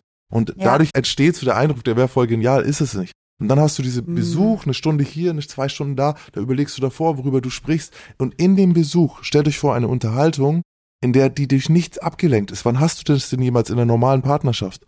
Wann sitzt du dir denn gegenüber? Das hast du beim Podcast miteinander aufnehmen. Aber sonst, weißt du, wenn er darf, hält er sogar noch ihre Hand und guckt ihr währenddessen Mhm. ins Auge. Es gibt dort Mhm. keine Ablenkung, es gibt keine Verpflichtungen. Du weißt, du hast nur diese Stunde für diesen einen Menschen. Ja. Das ist extrem intensiv. Aber trotzdem sich davon blenden zu lassen, ist nochmal eine andere Geschichte. Äh, Ich rate jedem davon ab, das zu tun. Wirklich. Also, das ist nicht echt. Und es Mhm. kann gefährlich sein. Und es ist ein Armutszeugnis für uns Männer, dass wir uns so wenig Mühe draußen in Partnerschaften geben, dass wir ausgestochen werden von einem psychopathischen Kindermörder hinter Gittern. Ja. Aber absolut. Stimmt. Ja. Wenn man das so sieht. Also Männers, reißt euch zusammen, gebt euch mehr Mühe, schaut eurer Frau in die Augen, guckt, ob sie, ob es irgendwas, irgendwas gibt in ihrem Leben gerade, was sie beschäftigt und Mhm. redet darüber. Ja, hast du recht. Über was die beiden, wie bereits erwähnt, nicht sprechen, ist die Tat, die Klaus Dieter überhaupt ins Gefängnis gebracht hat. Generell sprechen sie nicht viel über dessen Vergangenheit. Martina weiß, dass seine damalige Ehefrau sich sofort scheiden ließ, als er ins Gefängnis kam. Das erzählt Klaus Dieter ihr selbst. Auch, dass er mittlerweile zwei erwachsene Kinder hat, die ihn aber leider noch nicht besucht haben, erzählt er von sich aus. Denn Martina selbst fragt nicht viel nach. Sie will es gar nicht wirklich wissen. Und jetzt macht er auch noch so auf armes Haschall. Er wurde verlassen, seine Ja. Kinder besuchen ihn nicht. Ja. Stell dir vor, Claudia, du datest jetzt einen Typen und der, ja, äh, meine Ex-Frau ist kacke und meine, die Frau davor ist kacke, meine Kinder wollen nichts mit mir zu tun haben. Okay, was denkst du dir? Du bist kacke normalerweise, wenn alle nichts Ja, mit dir zu tun haben. ja. Schon, also das sind Red Flags. So. Absolut, absolut. Aber sie kann ja jetzt als Retterin auftreten, ne? Mhm. Ja, Dadurch. ja, ja. Ja, aber da hatten Sarah und ich auch schon drüber, dass es ja schon, wenn du im normalen Leben jemanden kennenlernst und der dann über seine Ex-Freundin komplett nur spricht, dass es irgendwie voll die Psychobraut gewesen ist, da Ja. Kann Das ist für man. mich immer eine Red Flag. Kann man also echt wenn auch du nur schlecht über all deine Ex-Freundinnen sprichst, dann stimmt da irgendwas nicht. Ich habe auch eine Freundin, die mal mir erzählt hat, ihr neuer Freund, äh, nee, der hat gar keine Freunde. Wo ich auch gedacht habe, Mhm. äh, Red Flag. Ja, ähm, Ja, voll, voll. Ich würde aber sagen, die größte Red Flag ist immer noch, dass er in einem Gefängnis sitzt. Mit Ja. lebenslänglich. Ich würde sagen, alles andere ist so, ist dann obendrauf noch das Zuckerl, aber das reicht. Ja, hast du recht. Ja, wenn wir schon mal bei Red Flags sind, ne, kann man Mhm. das ja schon nochmal sagen. Alles, was Martina weiß, ist, dass er jemanden getötet hat. Allerdings sagt er, dass das Ganze im Affekt und unter Alkoholeinfluss geschehen ist. Beruhigend für sie ist die Tatsache, dass Klaus Dieter ja bereits seit Jahren nichts mehr getrunken hat. Sie weiß also weder etwas von der Vergewaltigung noch davon, dass sein Opfer ein neunjähriges Mädchen war. Daher macht Martina sich auch keinerlei Gedanken, als Klaus Dieter sie das erste Mal bei ihr zu Hause besuchen darf. What? Ja, Nach wie langer Zeit? das dauert eine ganze Weile. Also ich glaube, die treffen sich da schon seit Monaten. Also allein, dass das überhaupt möglich ist, wusste ich gar nicht. Ich Nee. wusste das nicht. Also da sind immer Beamte mit vor Ort. Das heißt, bei den Besuchen sind sie nicht zu zweit. Aber ich fand das trotzdem heftig. Ich wusste gar nicht, dass das überhaupt möglich ist. Also es ist nicht überall möglich, es ist wieder, es Mhm. ist ein bisschen Nordrhein-Westfalen spezifisch, diese begleiteten Ausgänge nennen die sich, Mhm. aber dass das möglich ist, ohne dass sie genau weiß, was er getan hat, Mhm. ist eine absolute Frechheit. Bei uns nochmal, also als es bei mir um Ausgänge ging, musste eine Person sich melden, die aus meinem privaten Umfeld eben ist, die mich begleitet und die begleitet dich den ganzen Ausgang, die holt dich ab und die muss dich auch wieder hinbringen. Die Ja. muss dafür unterschreiben, die muss ihre Daten geben, die muss ein Vorgespräch führen und diese Person wurde sogar in meinem Fall von der Polizei angerufen und darüber in Kenntnis gesetzt, was ich getan habe. Ja. Von Seiten der Anstalt übrigens bei mir hieß es dann obendrauf, gab es ein Gespräch mit einem Psychologen, der ihr davon abgeraten hat Mhm. weil ich äh, ein unverbesserlicher Krimineller bin. Aber im Fall von Klaus Dieter ist es natürlich vollkommen in Ordnung, weil er halt nur ein Kind ermordet hat und es ist ja auch nur im Affekt passiert. Ja, ja. Wir haben eine Verschiebung und es wäre so einfach zu behandeln. Ne? Behandel nicht alle Gefangenen gleich. Ja. So, fertig. Sexualstraftäter müssten anders bewertet werden. Aber ist es denn safe, dass sie das wirklich nicht wusste, dass ihr das nicht gesagt wurde? Ich glaube trotzdem, sie wusste es, weil sie weiß lebenslänglich. Und dann, dann ist so, war Sexualstraftat dabei oder was, das weißt du, das kriegst du raus. Wenn sie, also, Mhm. Die- Sie weiß es, sie weiß es, sie weiß es. Sie weiß vielleicht nicht den genauen. Außerdem guck doch einfach. Wie lange sitzt Ja. du? Seit sieben Jahren. Jeder guckt einmal in die Zeitung. Das war jetzt nicht 1990. Du kannst es rausfinden. Mhm. Mhm. Jeder guckt doch. Man, Klaus, die, Klaus Dieter, Punkt. Ja, aber sie verleugnet das ja eh, ne? Klaus Dieter Dachdecker von Tinder. Ja, ja, ja, genau, genau. Also von offizieller Seite, also von Seiten der Anstalt, wurde sie nicht darüber informiert. Wahnsinn. Das passiert dann erst, bevor sie in diese Langzeitbesucherzellen kommen. Aber diese Besuche zu Hause, da wurde sie vorher nicht in Kenntnis darüber Wahnsinn. gesetzt, was er gemacht hat. Crazy. Wahnsinn. Aber diese Besuche bei ihr zu Hause, die reichen den beiden bald auch schon nicht mehr. Denn wie gesagt, die haben da keine Zweisamkeit. Aber das ist genau das, wonach sich die beiden sehen. Nach knapp zwei Jahren des Datings beantragen die beiden daher dann auch ein Treffen im privaten Bereich der Anstalt, also in diesen Langzeitbesucherzellen. Bevor ein solches Treffen dann genehmigt wird, muss dieser Antrag natürlich erstmal genauestens geprüft werden. Die Liebeszellen sind Teil des Resozialisierungsprogramms in Nordrhein-Westfalen. Und das hast du ja auch schon gesagt, die sind in diesem Bereich sehr, sehr fortschrittlich. Also scheinbar ist es in Nordrhein-Westfalen gar nicht mal so schwer, den Antrag genehmigt zu bekommen, dass du in solche Langzeitbesucherzellen darfst. Die intimen Treffen sollen laut der Anstalt dazu dienen, Beziehungen zu stabilisieren und den Häftlingen eines Tages den Wiedereinstieg in die Außenwelt zu erleichtern. Da haben wir ja schon drüber gesprochen, dass es in der Theorie vielleicht so läuft, in der Praxis wahrscheinlich weniger. Es ist in dem Fall natürlich missbraucht worden. Die, es ist Ja. dafür nicht gedacht. Es ist dafür gedacht, dass jemand, der sieben Jahre Strafe hat, in der Zeit seine Ehefrau und seine Kinder nicht verliert. Mhm. Dafür ist es gedacht. Es ist nicht dafür gedacht, dass ein lebenslänglicher, frisch geschiedener Sexualstraftäter eine neue alte klar macht. Ja. Dafür ist es nicht gedacht. Das ist, Ja. es ist, es ist ein absoluter Missbrauch des Konzepts dieser Zellen. Ja. Es bringt auch die 7000 anderen, die das hatten und die es korrekt gemacht haben, in Verruf. Also es ist Mhm. ein komplettes Versagen. Ich garantiere euch, desto länger ich über diesen Fall nachdenke, ich möchte nicht wissen, was er alles verraten hat, um das zu bekommen. Mhm. Wie eng er zusammen kooperiert hat mit der Anstalt in anderen Geschichten, um dieses Privileg auf diese Art zu bekommen.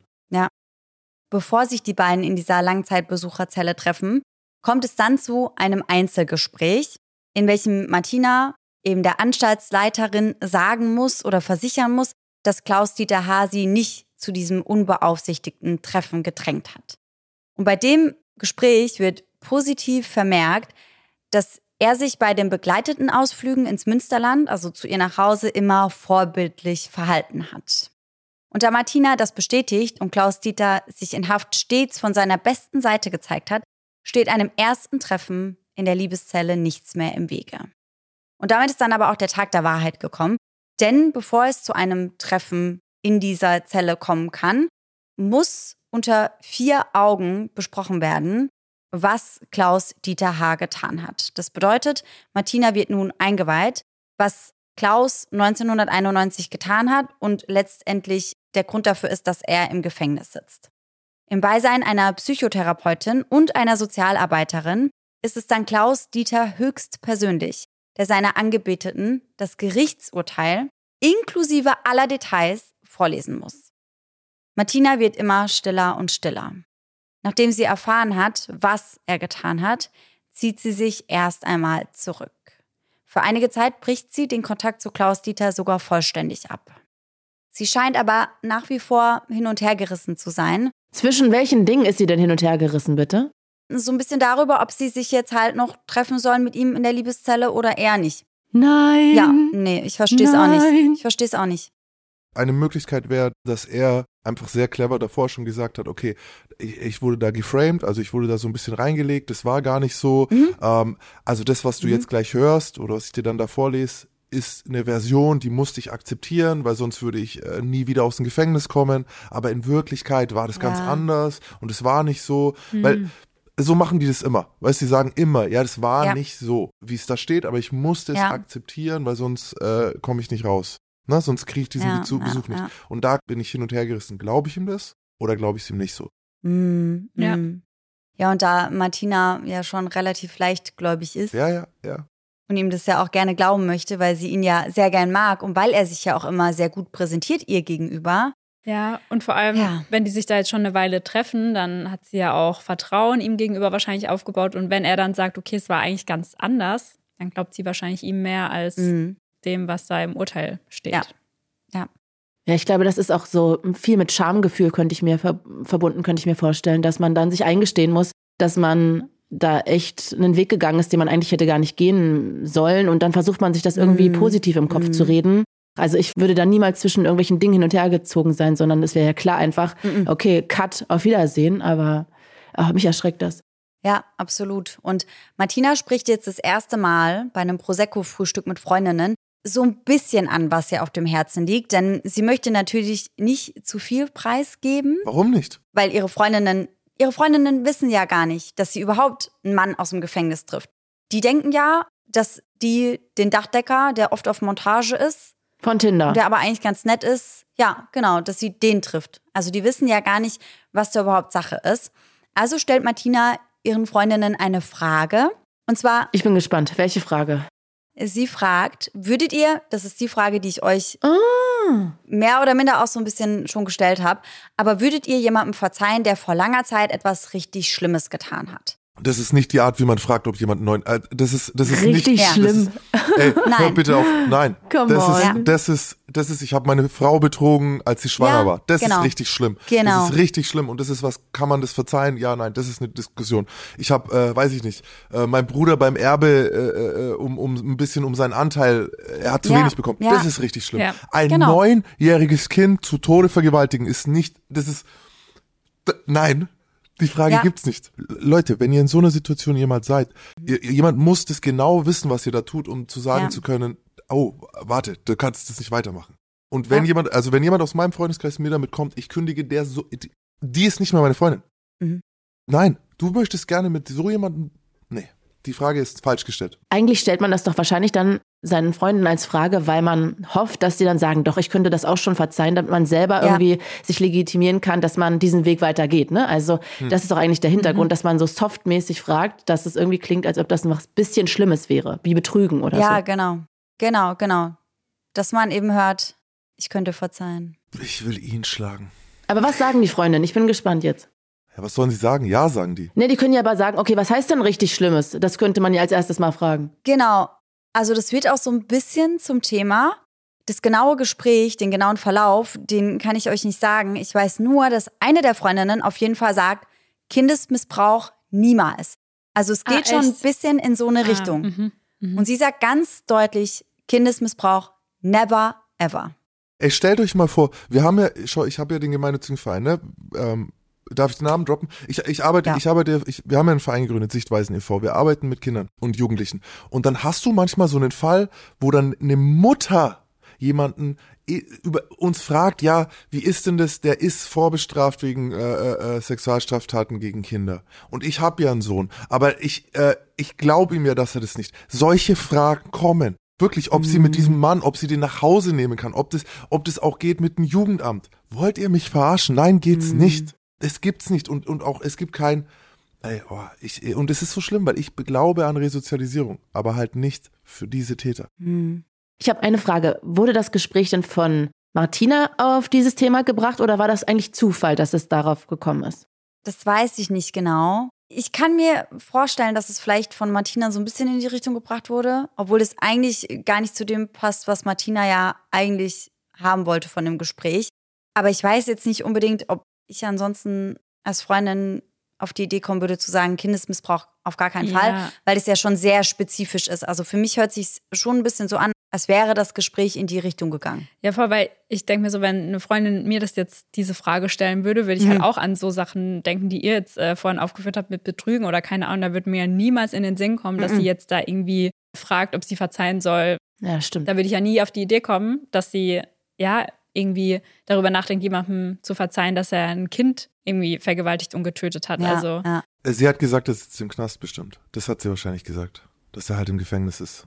Also, soweit ich weiß, wussten ihre Freundinnen und auch ihr Ehemann, mit dem Oh. sie ja noch verheiratet ist, nichts davon. Ey, sie hat Kinder, ne? Ja, zwei Stück. Sie hat ein Kind. Hör bitte auf. Es ist, ich kann nicht mehr. Ich kann einfach nicht mehr, Mann. Und es gibt Ja. andere Menschen, die haben niemanden. Und wir haben Mhm. immer wieder mit Sexualstraftätern zu tun, die heiraten in Haft. Hm? Da müsst ihr mir es erklären. Wie kann sowas sein? Ich kann es dir nicht erklären. nee. Ich auch nicht. Aber ich habe auch schon drüber nachgedacht, dass sie halt nicht erzählt, dass er im Gefängnis sitzt. Ich finde es ja immer so ein Anzeichen, wenn man selbst was nicht erzählt, weiß man ja irgendwo. Dass es nicht ankommt zumindest, ja. Ja, Ja, also ja. weil man kennt es vielleicht so aus Freundschaften oder Beziehungen, wenn man mal Sachen nicht erzählt, weil man weiß, okay, dann sagt einem das Gegenüber vielleicht, hey, ist vielleicht keine gute Idee oder solltest du vielleicht mal drüber nachdenken. Und wenn man das bewusst verschweigt, weiß man vielleicht, dass da Ja, sie Ja. wird schon wissen, dass es nicht der Typ Mann ist, den sich ihre Freundinnen für Ja. sie wünschen. ja Und dass sie auch nicht nachvollziehen werden, warum sie sich ausgerechnet mit ihm treffen Ja. möchte, warum sie ihm so eine Tat verzeiht. Also das Ja. wird ihr schon bewusst sein. Ja, wir sprechen eigentlich von einer psychischen Erkrankung bei ihr. Und dann muss sie eigentlich geschützt werden. Und deswegen, Mhm. für mich ist die Anstalt, also ich will gar nicht mal so sehr ihr, weil sie für mich einfach krank ist. So, und die ist nicht böse, oh, die ist krank, sondern sie kann Mhm. etwas nicht real gerade sehen. Und Mhm. das ist natürlich auch, alle sagen, er ist so, ja, und er ist ja so ungefährlich und er ist ja so ungefährlich. Was ist, wenn er einfach nur gut ist in dem, was er tut, nämlich Leute belügen, Leute betrügen, Leute über seine wahren Intentionen Ja. hinters Licht führen? Was ist, wenn er, ich, ich hasse diesen Wort Meistermanipulator, was ist, wenn er ein Manipulator Ja, ist? ja, ja. Und dann kannst du halt einfach schwächere Leute nicht in seine Nähe lassen, weil die fallen dann. Das ist wie bei einem Ja. Kult, wenn wir uns anschauen, wer landet bei einer Sekte, wir denken uns immer so, hä? Oder der Tinder-Swindler, wie kannst du dem Geld überweisen? Mein Gott, er hat, Mhm. weißt du, sie hätte geschützt werden müssen von ihm durch die Anstalt, die haben komplett versagt. Aber die Frage trotzdem finde ich, die auch ist, was sollte eine Psychologin in dem Moment tun, ne? Also du kannst ja auch nichts mehr tun. Ja. Wenn die den treffen will, was willst du sagen? Nein, nein, sie sagt nein. Äh, wir hatten den Fall in Straubing, die Psychologin hat nein gesagt. Weißt du, was der Typ getan hat? Die Psychologin umgebracht, also versucht umzubringen. Was? Susanne Preusker. Ach, krass, ja. So, das Ja. war zu meiner Zeit, als ich dort war. Ich habe diesen Typen gekannt, ich habe sie gekannt, ich habe immer gesagt, sie hat hier nichts verloren. Ach, krass. Aber sie hat an der, und das war genau so ein Fall. Der Typ hatte eine Brieffreundin und wollte Mhm. die treffen. Mhm. Ne? Und, und sie wusste nicht, was für ein Täter ist. Die lesen jeden Brief, die wissen genau, ob er die Wahrheit sagt über die Tat oder nicht. Die Anstalt weiß Mhm. das. Und die, die Susanne Preusker hat gesagt, du sagst hier nicht die Wahrheit in dem Brief. Ich werde das tun, wenn du es nicht tust. Und das war der Auslöser für diese Tat. Boah. Also da gibt's verschiedene Versionen davon, aber im Grunde ist das basically ist das das Grundgerüst, wie Mhm, dieser, mhm. wie dieser, dieser, diese Auseinandersetzung begonnen hat. Und Krass. das hätte an der Stelle gemacht werden müssen. Mhm. Nach dem Treffen mit ihren Freundinnen trifft Martina eine Entscheidung. Doch diese fällt nicht aus, wie ihr jetzt vielleicht glaubt. Martina entscheidet sich für ihren Klaus-Dieter. Kurz darauf treffen sich die beiden das erste Mal für fünf Stunden Zweisamkeit und Intimität in einer der Liebeszellen der JVA Remscheid. Ein von 62 Mal würden sie völlig unbewacht ohne Türspion, ohne Videoüberwachung Zeit miteinander verbringen. Zur Sicherheit gibt es lediglich einen Notknopf. Sobald dieser gedrückt wird, schrillt und leuchtet es einige Meter entfernt in einem Glaskasten, in dem das Aufsichtspersonal sitzt. Ein Zeichen für die Wärter, sofort einzugreifen. Doch mittlerweile bröckelt die Beziehung zwischen Martina und Klaus Dieter, etwas, was die Vollzugsbeamten allerdings nicht mitbekommen. Martina und ihr Mann, der sich von seiner Freundin getrennt hat, nähern sich nämlich wieder an. Mittlerweile renovieren sie gemeinsam ein von ihm gekauftes Haus. Ganz sicher nicht für Klaus Dieter will ich sprechen, aber das ist genau das Problem. Deswegen ist es auch nicht fair von Seiten der draußen lebenden Frauen mit den Gefangenen zu schreiben. Weil, weißt du, jetzt was ist, wenn er jetzt ein anständiger Typ, was ist, wenn er ein geiler Typ gewesen wäre, der halt mal einen Fehler gemacht hat, bla bla, und jetzt schreibt mhm. sie mit ihm, ist zwei Jahre der Mittelpunkt seines Lebens, besucht ihn ein Jahr lang äh, oder, oder noch länger in dieser Zelle, ist alles, was er hat, sein ganzer Fixpunkt und jetzt, ohne dass er irgendwie Einfluss drauf haben kann, weil er eben doch 90 Prozent der Zeit nicht da ist, ja. jetzt dreht sich ihr Leben ohne ihn weiter. Weißt du, mhm. das ist einfach scheiße, weil wenn er jetzt, ne, gehen wir kurz weg von ihm, dann wäre das wieder die Vernichtung eines Menschen. Weil sein mhm. Leben, seine Welt bricht zusammen und er sitzt weiter im Knast. Wenn sie wegfällt, fallen die Entlassungsvorbereitungen weg, weil sie ist ja die Person, auf die er sich verlassen hat. Ja, Mir ist es ja. übrigens kurz vor Entlassung passiert. So meine, meine Freundin hat sich dann getrennt, einen, ein knappes Jahr vor Ende. Und plötzlich hatte ich mhm. niemanden mehr, der, der mit mir Ausgänge machen könnte. Also mhm. Macht es nicht. Geht keine Beziehungen zu Gefangenen ein, wenn ihr nicht schon davor zusammen wart. Das ist der einzige ja. Grund, dass ihr bei jemandem bleibt, den ihr davor geliebt habt und davor kanntet. Niemals ja. beginnt so eine Beziehung. Das ist in beide Seiten nicht in Ordnung. Hm. Bei Klaus Dieter läuft es in dieser Zeit hingegen alles andere als geschmeidig. Hm. Seit bereits 19 Jahren sitzt er in der JVA und obwohl er stets ein Musterinsasse war und sich an alle Regeln gehalten hatte, wird sein Antrag, in den offenen Vollzug wechseln zu dürfen, abgelehnt. Der Grund dafür, er habe die Dimension, das Ausmaß seiner Tat noch immer nicht erfasst. Sie kaufen ihm die Reue, die er ihnen irgendwann dann doch vermitteln wollte, nicht in dem Ausmaß ab, wie sie es haben wollen. Mit Ablehnung des Antrags bekommt er daher die Empfehlung ausgesprochen, eine Sozialtherapie zu machen. Das bedeutet, neben Gruppenstunden Konfrontation mit Stress und innerer Erregung und Rollenspielen auch, dass Klaus Dieter ein Gefängniswechsel bevorstehen würde. Denn auch wenn die JVA Remscheid sehr fortschrittlich aufgestellt ist, was ihr Resozialisierungsprogramm angeht, können sie das in diesem Ausmaß nicht gewährleisten. Etwas, was Klaus Dieter natürlich gar nicht passt. Denn ich habe ja bereits geschildert, dass er sich in Remscheid etliche Vorteile erarbeitet hat und in der neuen JVA würde er ja nochmal von Null beginnen. Mal abgesehen davon, dass er selbst ja sowieso der Meinung ist, dass er in den offenen Vollzug gehören würde. Etwas, was er die Gefängnisleiterin Katja Grafweg auch lautstark wissen lässt. Doch diese weist ihn recht bestimmt zurück und sagt ihm, dass er im Mai gerne einen Termin bei ihr machen könnte und dass sie das Thema dann gern nochmal vertiefen könnten. Kurze Zwischenfrage an der Stelle. Was ist denn genau der offene Vollzug? Also was ist da der Unterschied zu dem Gefängnis, wo er vorher saß? Geschlossener Vollzug heißt, du bist hinter Mauern. Offener Vollzug heißt meistens, es gibt nicht mal mehr eine wirkliche Mauer außenrum. Wenn es diese Mauer noch gibt, wie es in äh, manchen Anstalten in Nordrhein-Westfalen, darfst du aber die, die, das Gefängnis zum Beispiel tagsüber zum Arbeiten verlassen. Mhm.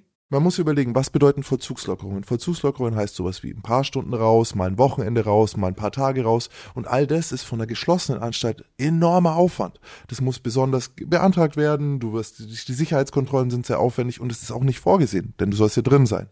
Bei einem offenen Vollzug sind diese Lockerungen viel großzügiger verteilt, weil das natürlich der, der Gedanke ist. Und manche Leute haben dann tatsächlich sogar schon normale Arbeitsstellen und kommen nur zum Schlafen wieder ins Gefängnis, verbringen mhm. die Wochenenden draußen.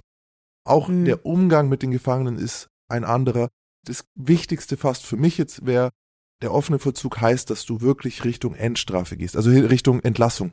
Weil du kommst nicht am Anfang ja. deiner Strafe in den offenen Vollzug, sondern eben im letzten Drittel oder der letzten Hälfte am Ende deiner Strafe. Und darum ja. geht's ihm ja. Er wird leichter vom offenen Vollzug aus entlassen als vom geschlossenen. Mhm. Das große Problem, was ich da gesehen habe, ist die Sozialtherapie.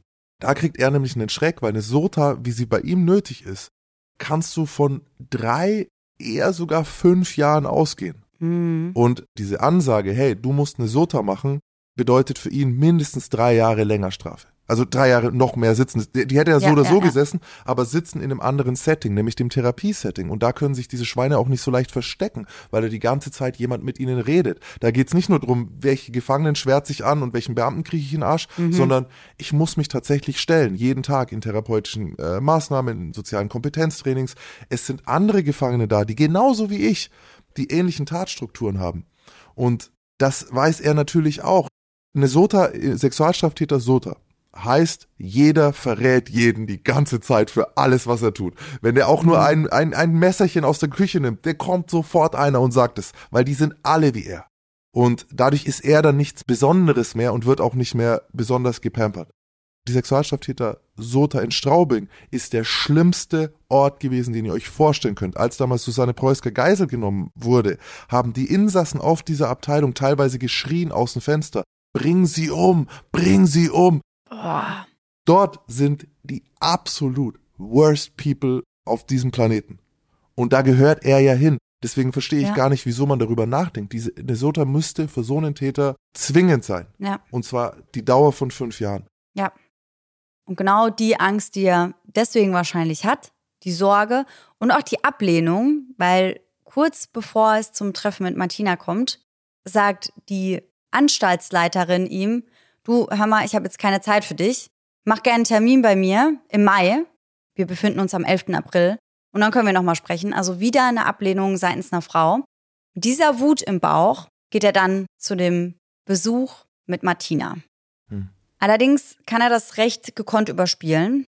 Klaus Dieter verstaut seinen berühmten Eiersalat in Tupperdosen und platziert diese zusammen mit Apfelsaft, Wasser und einem Baguette in einer Klappbox. Darunter verstaut er einen schweren Schraubenschlüssel und ein Messer mit einer 30 Zentimeter langen geriffelten Klinge. Wie er an diese Gegenstände kam, ist bis heute nicht nachvollziehbar. Ein Aktengurt, einen schweren Metallbügel und ein Bastelmesser lässt er aus der Gefängnisbib mitgehen und legt diese ebenfalls in seine Klappbox, die er für das Treffen mit Martina vorbereitet. Um vor dem Beamten das zu verbergen, was er hierzu zusammengesammelt hat, verdeckt er die Klappbox mit einem Geschirrtuch. Ein Genie. Ja, Wow. aber es funktioniert. Es Wow. funktioniert. Ein Und das ist das Schlimme daran. Keiner kann Das ist je das Schlimme entdecken. daran. Oh, wenn sie das Ja. Geschirr, das kann keiner hochheben. Ja, ja, sie heben es hoch. Sie heben es tatsächlich hoch. Also der Beamte hebt das Tuch hoch, aber wirft leider nur einen flüchtigen Blick unter das Tuch. Und deswegen sieht er eben nicht, was Klaus Dieter sich da zusammengesucht hat. Was vielleicht auch daran liegt, dass er bereits über 60 Mal schon kontrolliert wurde und da jedes Mal alles in Ordnung war. Das darf keine Rolle spielen. Ja, auf gar keinen Fall. Sarah, das, das darf keine Rolle spielen. Stell dir mal vor, mit der Einstellung sind die am Flughafen dann oder was? Ja, wir, Ja, haben, wir haben jetzt schon heute natürlich, 60 klar. Leute kontrolliert, wir haben kein.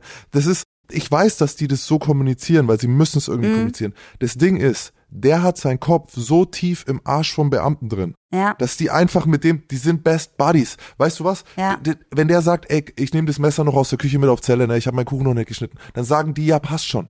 Weißt? Mhm. Weil er einfach, weil er einfach über 19 Jahre lang dort ein Informant war. Das ist die Ja, Vertrauensperson. Und irgendwann steckst du auch als, als Anstalt so tief mit diesen Leuten dann so zusammen. Das wird schwierig, Mhm, jetzt zu mhm. sagen, an der Stelle traue ich dir nicht. So, ja, Ja. der, der ja. könnte in der Bibliothek, hätte er schon zehnmal Leute umbringen können. Weißt, jeden Ja, Tag ja. ist er allein. Wahrscheinlich ist es sogar einer, der nach E-Mails nach draußen schreiben darf und so. Mhm, mhm. Aber wie ist das denn? Weil ich habe mich das schon gefragt so ein bisschen. Also jetzt mal abgesehen davon, dass er es ja sehr schlecht versteckt hat in dieser Klappbox. Ja. Also die hätte ja ganz easy peasy kontrolliert werden können. Aber wie sehen so Kontrollen denn eigentlich generell aus, habe ich mich gefragt.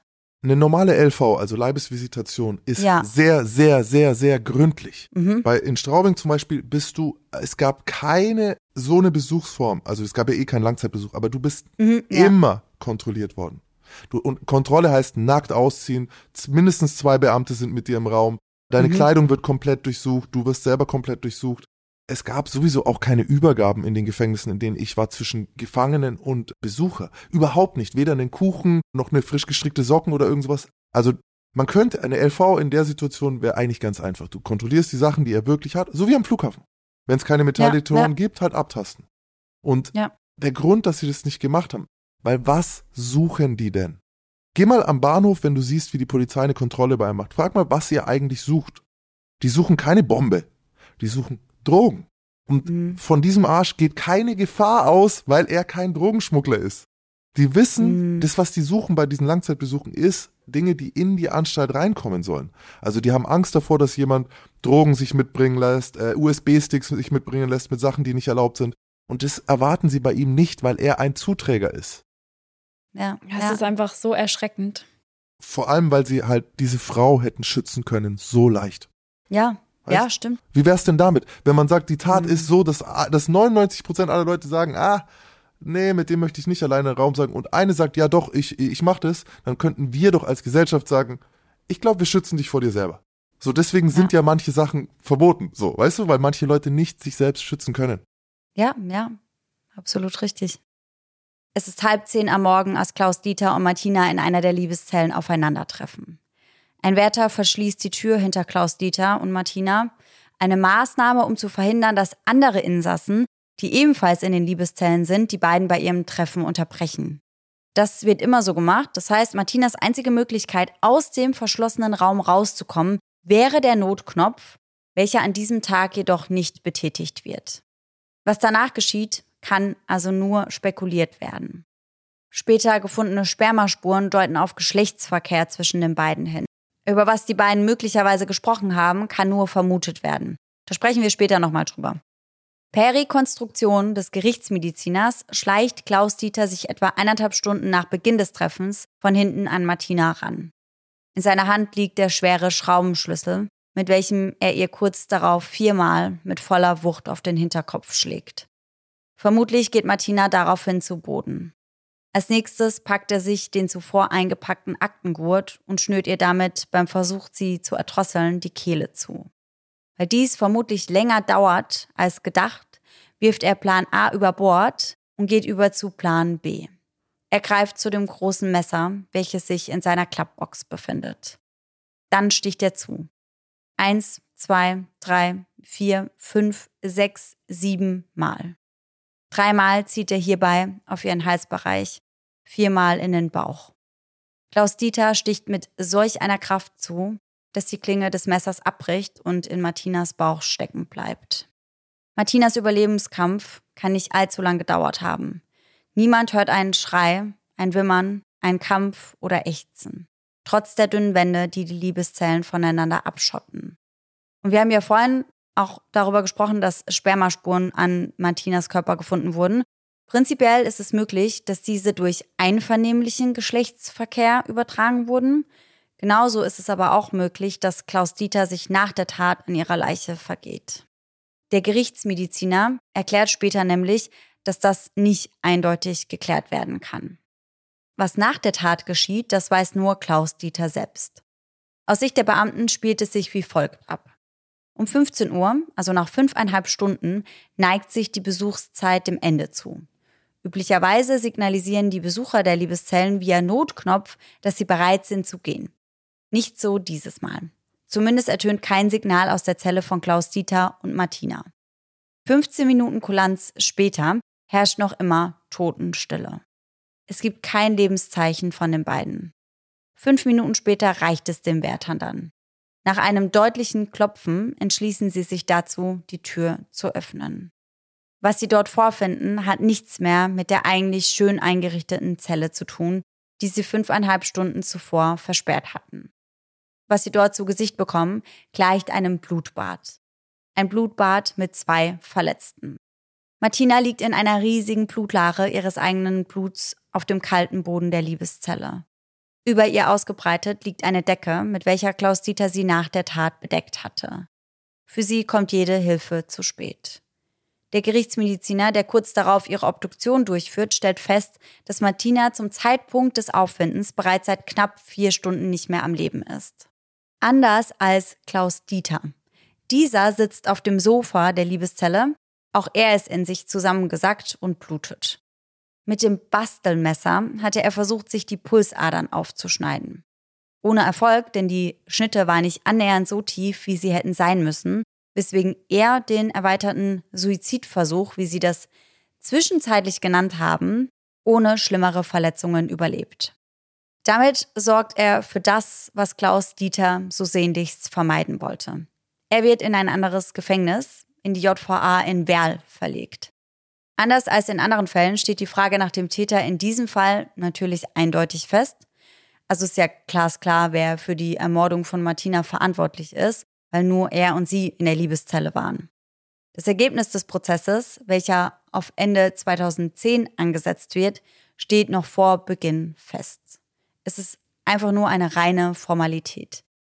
Ebenfalls ist klar, dass Klaus Dieter niemals wieder Frauenbesuch empfangen wird, geschweige denn auf freien Fuß kommt.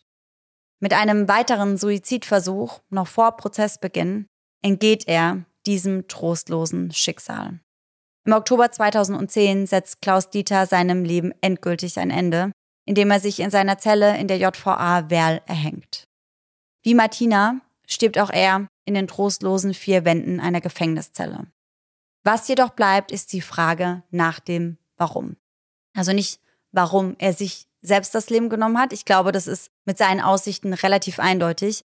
Aber die Frage, warum er Martina getötet hat. Darf ich kurz fragen, wissen wir denn, ob sie sich da trennen wollte final oder ob das jetzt schon mhm. öfter besprochen wurde? Genau das ist wahrscheinlich das Motiv. Also genau davon geht man aus. Also Klaus Dieter kann die Frage natürlich nicht mehr selbst beantworten, was da gesprochen wurde und Martina leider auch nicht. Aber es gibt einige Indizien dafür, dass genau das das Motiv war. Also man kann erstmal zunächst davon ausgehen, dass Klaus Dieter aufgrund des abgelehnten Antrags auf eine Verlegung in den offenen Vollzug ziemlich angefressen war. Das war ja eigentlich wieder eine ähnliche Situation wie damals auf der Party, wo er eben auch Ablehnung durch jemanden erfahren hat und das dann an jemanden ausgelassen hat, der ihm mehr oder minder ausgeliefert und unterlegen war. Oh, aber ich muss an der Stelle kurz reinschieben, so das sind Trigger, aber weil schau mal, sonst wenn jetzt die Frau das hört, die ihn zum Beispiel abgelehnt hat auf der Party, sie hat überhaupt keine Schuld daran, dass er so ein Hurensohn ist. Ja, auf gar keinen Fall. Das ist also wirklich, das kann alles sein. Das kann alles, alles, alles, alles, alles ja, sein. Ja, ja. Alles, was diese, was diese Monster halt triggert dann. So. Ja, ja, ja, definitiv. Also ganz klar. Und wir schauen uns an der Stelle jetzt aber nochmal an, was sich zwischen ihm und Martina davor zugetragen hat. Anfang des Jahres 2010 teilt Martina ihrem Freund Klaus Dieter nämlich in einem Brief mit, dass sie ihn verlassen möchte. Ach gut. Und da habe ich mich auch gefragt, du hast vorhin gesagt, dass eigentlich alle Briefe gelesen werden, richtig? Die Anstalt weiß 100 Prozent zwischen den beiden ihren Verhältnis. Also. Weil, also das wurde ganz, ganz oft gesagt, dass die das nicht gewusst hätten. Ach. Ey, Nein, die wussten ganz genau. Der, ah, und sie wussten auch nicht, dass er wahrscheinlich schlechte Laune hat, weil er abgelehnt wurde vom offenen Vollzug von einer Frau in der, an der Anstaltsleitung oder was. Die Psychologin, die, die wusste das auch nicht und, und die, und die Sozialarbeiterin, die wussten es alle nicht, ne? Natürlich wussten die das. Ja, erschreckend. Richtig, richtig erschreckend. In dem Brief schreibt sie ihm nämlich auch, dass sie und ihr Mann sich in den letzten Wochen wieder angenähert hätten und dass sie wieder zu ihm zurück möchte und zu ihrem gemeinsamen Kind und sie möchte einfach ihre Familie zurückhaben mit Haus und Garten. Für Klaus Dieter bedeutet das aber nicht nur, dass sie ihn zukünftig nicht mehr besuchen würde, sondern auch, dass dies seine Bewährungsauflagen wahrscheinlich gefährden würde. Martina, so gutmütig und selbstlos, naja, selbstlos haben wir ja vorhin schon mal drüber gesprochen, aber so gutmütig wie sie ist, hat das aber natürlich mitbedacht und hat hierfür auch schon einen Plan ausgetüftet. Sie ist es, die Klaus Dieter vorschlägt, dass sie den Schein dennoch weiter aufrechterhalten könnten. Bedeutet, sie würden vor den Vollzugsbeamten und den Gefängnisleitern weiterhin das glückliche Paar mimen. Martina weiß genau, dass das ein Pluspunkt für Klaus Dieter ist. Sie wisse ja, dass die Beziehung mit ihr die Chancen rauszukommen verbessern würde. Nee, dann, dann kann es ja kein gelesener Brief gewesen sein. Es gibt natürlich für Leute, die jetzt unüberwachten Besuch haben, gibt es natürlich auch die Möglichkeit, irgendwie einen Brief jemandem mitzugeben oder so bestimmt, mm. den der Kassiber-mäßig dann lesen kann. Weil sonst, ja. wenn es jetzt über die normale Anstalt, also über die normale Anstaltspost gegangen wäre, wäre das natürlich ziemlich dumm, das da reinzuschreiben. Ja, Dass ja, wir jetzt die ja, Anstalt ja, auf jeden Fall. Da muss es heimlich gewesen ja, sein, stimmt. Ja, das, das ist eine heimliche Vereinbarung. Und an der Stelle muss ich jetzt ganz klar sagen, ist jetzt ist mein Mitleid mit dieser Frau komplett auf Null, weil ab jetzt ist sie mhm. für mich nicht mehr nur Opfer, sondern jetzt ist sie Mittäter dabei, einen Sexualstraftäter, Kindermörder in die Freiheit zurückzuholen. Und hätte ja. sie mit ihrem geilen Plan so zu tun, als wäre Ding, dann hätte er draußen vielleicht wieder ein Kind umgebracht. Also, für mich hat sie damit äh, jedes Mitleid verspielt. Entschuldigung. Hm. Ich frage mich auch, was sie da für eine Beziehung hat. Also will sie jetzt ihrem Mann dann immer wieder sagen, also ich muss ab und zu mal ins Gefängnis, um mich fünf Stunden mit einem Sexualtäter irgendwo einschließen zu lassen. Also da müsste sie ja da auch wieder eigentlich Ja, lügen. nein. Ja. Und was Ja. ist das dann für eine Beziehung? Nein, nein, also nein. Ja, ja, ja, ja. Klaus Dieter lässt sich natürlich auf ihren Vorschlag ein, nach welchem sie sich noch zweimal treffen. Das erste Treffen nach besagtem Brief findet bei Martina zu Hause statt und die beiden lassen sich da absolut nichts anmerken. Die Beamten, die Klaus Dieter bei diesem Treffen begleiten, ahnen rein gar nichts. Es gibt ein Küsschen zur Begrüßung und auch ansonsten scheint alles so wie immer zu sein. Doch als der Gefängniswärter die massive Tür hinter sich zuzieht und abschließt, gerät das zweite Treffen, also Martinas und Klaus Dieters letztes Treffen, aus dem Ruder. Ich habe ja vorhin schon gesagt, dass wir nicht genau wissen, was danach passiert ist und dass es lediglich die Rekonstruktion des Gerichtsmediziners gibt und alles andere nur spekuliert werden kann. Aber man kann davon ausgehen, dass die beiden an dem Tag auch über den abgelehnten Antrag gesprochen haben. Also, dass Klaus Dieter Martina an diesem Tag erzählt hat, dass sein Antrag auf offenen Vollzug nicht genehmigt wurde. Und man kann davon ausgehen, dass Martina ihn dann mit dieser Botschaft endgültig verlassen wollte. Ja, ihr liegt falsch. Ihr liegt falsch. Denkst du? Ich kann dir sagen, warum ihr falsch liegt. Und warum das alles, Ja. das ist nur, das ist nur Gewäsch von Seiten der Anstalt. Das ist ja, Ja, ja, genau. Das ist das, was die Anstalt sagt. er hat ein Messer mitgenommen, um sie umzubringen. Er hat einen Schraubenschlüssel Ja. mitgebracht, um sie umzubringen. Es ist egal gewesen, was sie gesagt hat. Ich kann dir genau Ja, sagen, er hatte ja vor, sie umzubringen. Fertig. Mhm. Er, Mhm. Sie ist an Mhm. dem Tag gestorben, egal was sie sagt. Und wenn sie gesagt hätte, ich bleib noch 100 Jahre bei dir und ziehe das zusammen durch. Ja. Es kann sein, dass dieser Trigger durch die Anstaltsleitung dann, ne, dieses wieder dieses, ich Mhm. werde hier gedemütigt, ich werde hier abgelehnt, schon wieder eine, Ja, ja, und ja. der wird nicht Frau gesagt haben, aber schon wieder ein weibliches, ne, also, also ne, Demütigung durch eine Frau, die mache ich heute fertig. Du gehst nicht zurück zu deinem Mann, ich teile dich nicht, du wirst hier Mhm. drin sterben. Und da ist egal, was sie gesagt hat. Und auch das andere, da nehme ich euch auch die Illusion. Der hat relativ schnell diese Frau vergewaltigt. Mhm. So, und der hat das, er, der hat ihr gesagt, hier ist das Messer, ich töte dich. Und dann hat er sie vergewaltigt und dann hat er sie auf den Hinterkopf geschlagen. Das ist, also dieses, dass es da noch irgendwelche, da gab es gar Ja. nichts mehr. Er hatte den Tötungsvorsatz und sie war vier Stunden tot. Ja. Den Tötungsvorsatz und die Vergewaltigung hat er schnell umgesetzt. Äh, und danach, also da, die, alles andere ist. Warum hat Ja. er dann Messer dabei? Ach so, ich hab, gut, Ja, also stimmt. jetzt, wo du dich gerade von mir trennen willst, trifft sich's hervorragend, denn ich habe alles dabei, was ich brauche, um dich umzubringen und zu fesseln. Genau. Und auch Ja, dieses ja, auch dieses, dieses Strangulierwerkzeug war nicht unbedingt nur zum Strangulieren, sondern es war um zu fesseln und weiter. Sexualstraftaten zu begehen. Ja, ja, ja. Also ich glaube ja auch, dass äh, sein Selbstmordversuch da in dem Moment, also der kam mir auch so ein bisschen inszeniert vor. ja, voll. Also Ja, mit der. Bastelschere oder dem Bastelmesser. Ja, ja, ja, ja. Mhm. Also wenn er so viel Zeug dabei hatte, also Mich wundert's, dass er nicht gesagt hat, sie ist durchgedreht und auf ihn losgegangen. ja, ja, ja, Ja. ja. Ja, das hat mich auch schon gewundert. Nee, ey, also Leute, wirklich, äh, Ja. da kann man auch wieder dann immer so viel rein. Nein, er hat sich gedacht, ich töte die, fertig. Ja, ja ich glaube auch einfach, dass der Grund dafür war, dass er ja eigentlich gar nichts mehr zu verlieren hatte in dem Moment. Gar nichts. Dass sie zurückgeht zu ihrem Ex-Mann, ist für so jemanden. Und nochmal, das ist ja an der Stelle wirklich, er hat ja vielleicht nichts anderes. Ja, ja. Ne? Und also ich kann nicht, ich kann sie, wie kann, sie hat die ein, die Regel, die ja da ist, so, okay, du kannst den Kontakt bestimmen, die hat sie halt komplett, also sie hätte bestimmen müssen, ich gehe nie wieder irgendwo hin, wo du alleine Mhm, bist, ganz mhm. klar. Ja, absolut. Aber gut, da kann man noch sagen, sie wusste es nicht, sie hat einen Fehler gemacht, aber dass sie ihn rausholen wollte, das ist unverzeihlich. Das ist für mich unverständlich. Rechtfertigt trotzdem kein Mord, ne? Muss man, also. Ja, klar. Für mich ist es auch unverständlich, aber ich könnte mir auch vorstellen, so wie ich jetzt Martina einschätze, dass er dann gesagt hat, das kann doch jetzt nicht dein Ernst sein, wenn Mhm. du jetzt abspringst, dann komme ich Ja. nicht raus, das hast du mir doch immer 100%. versprochen.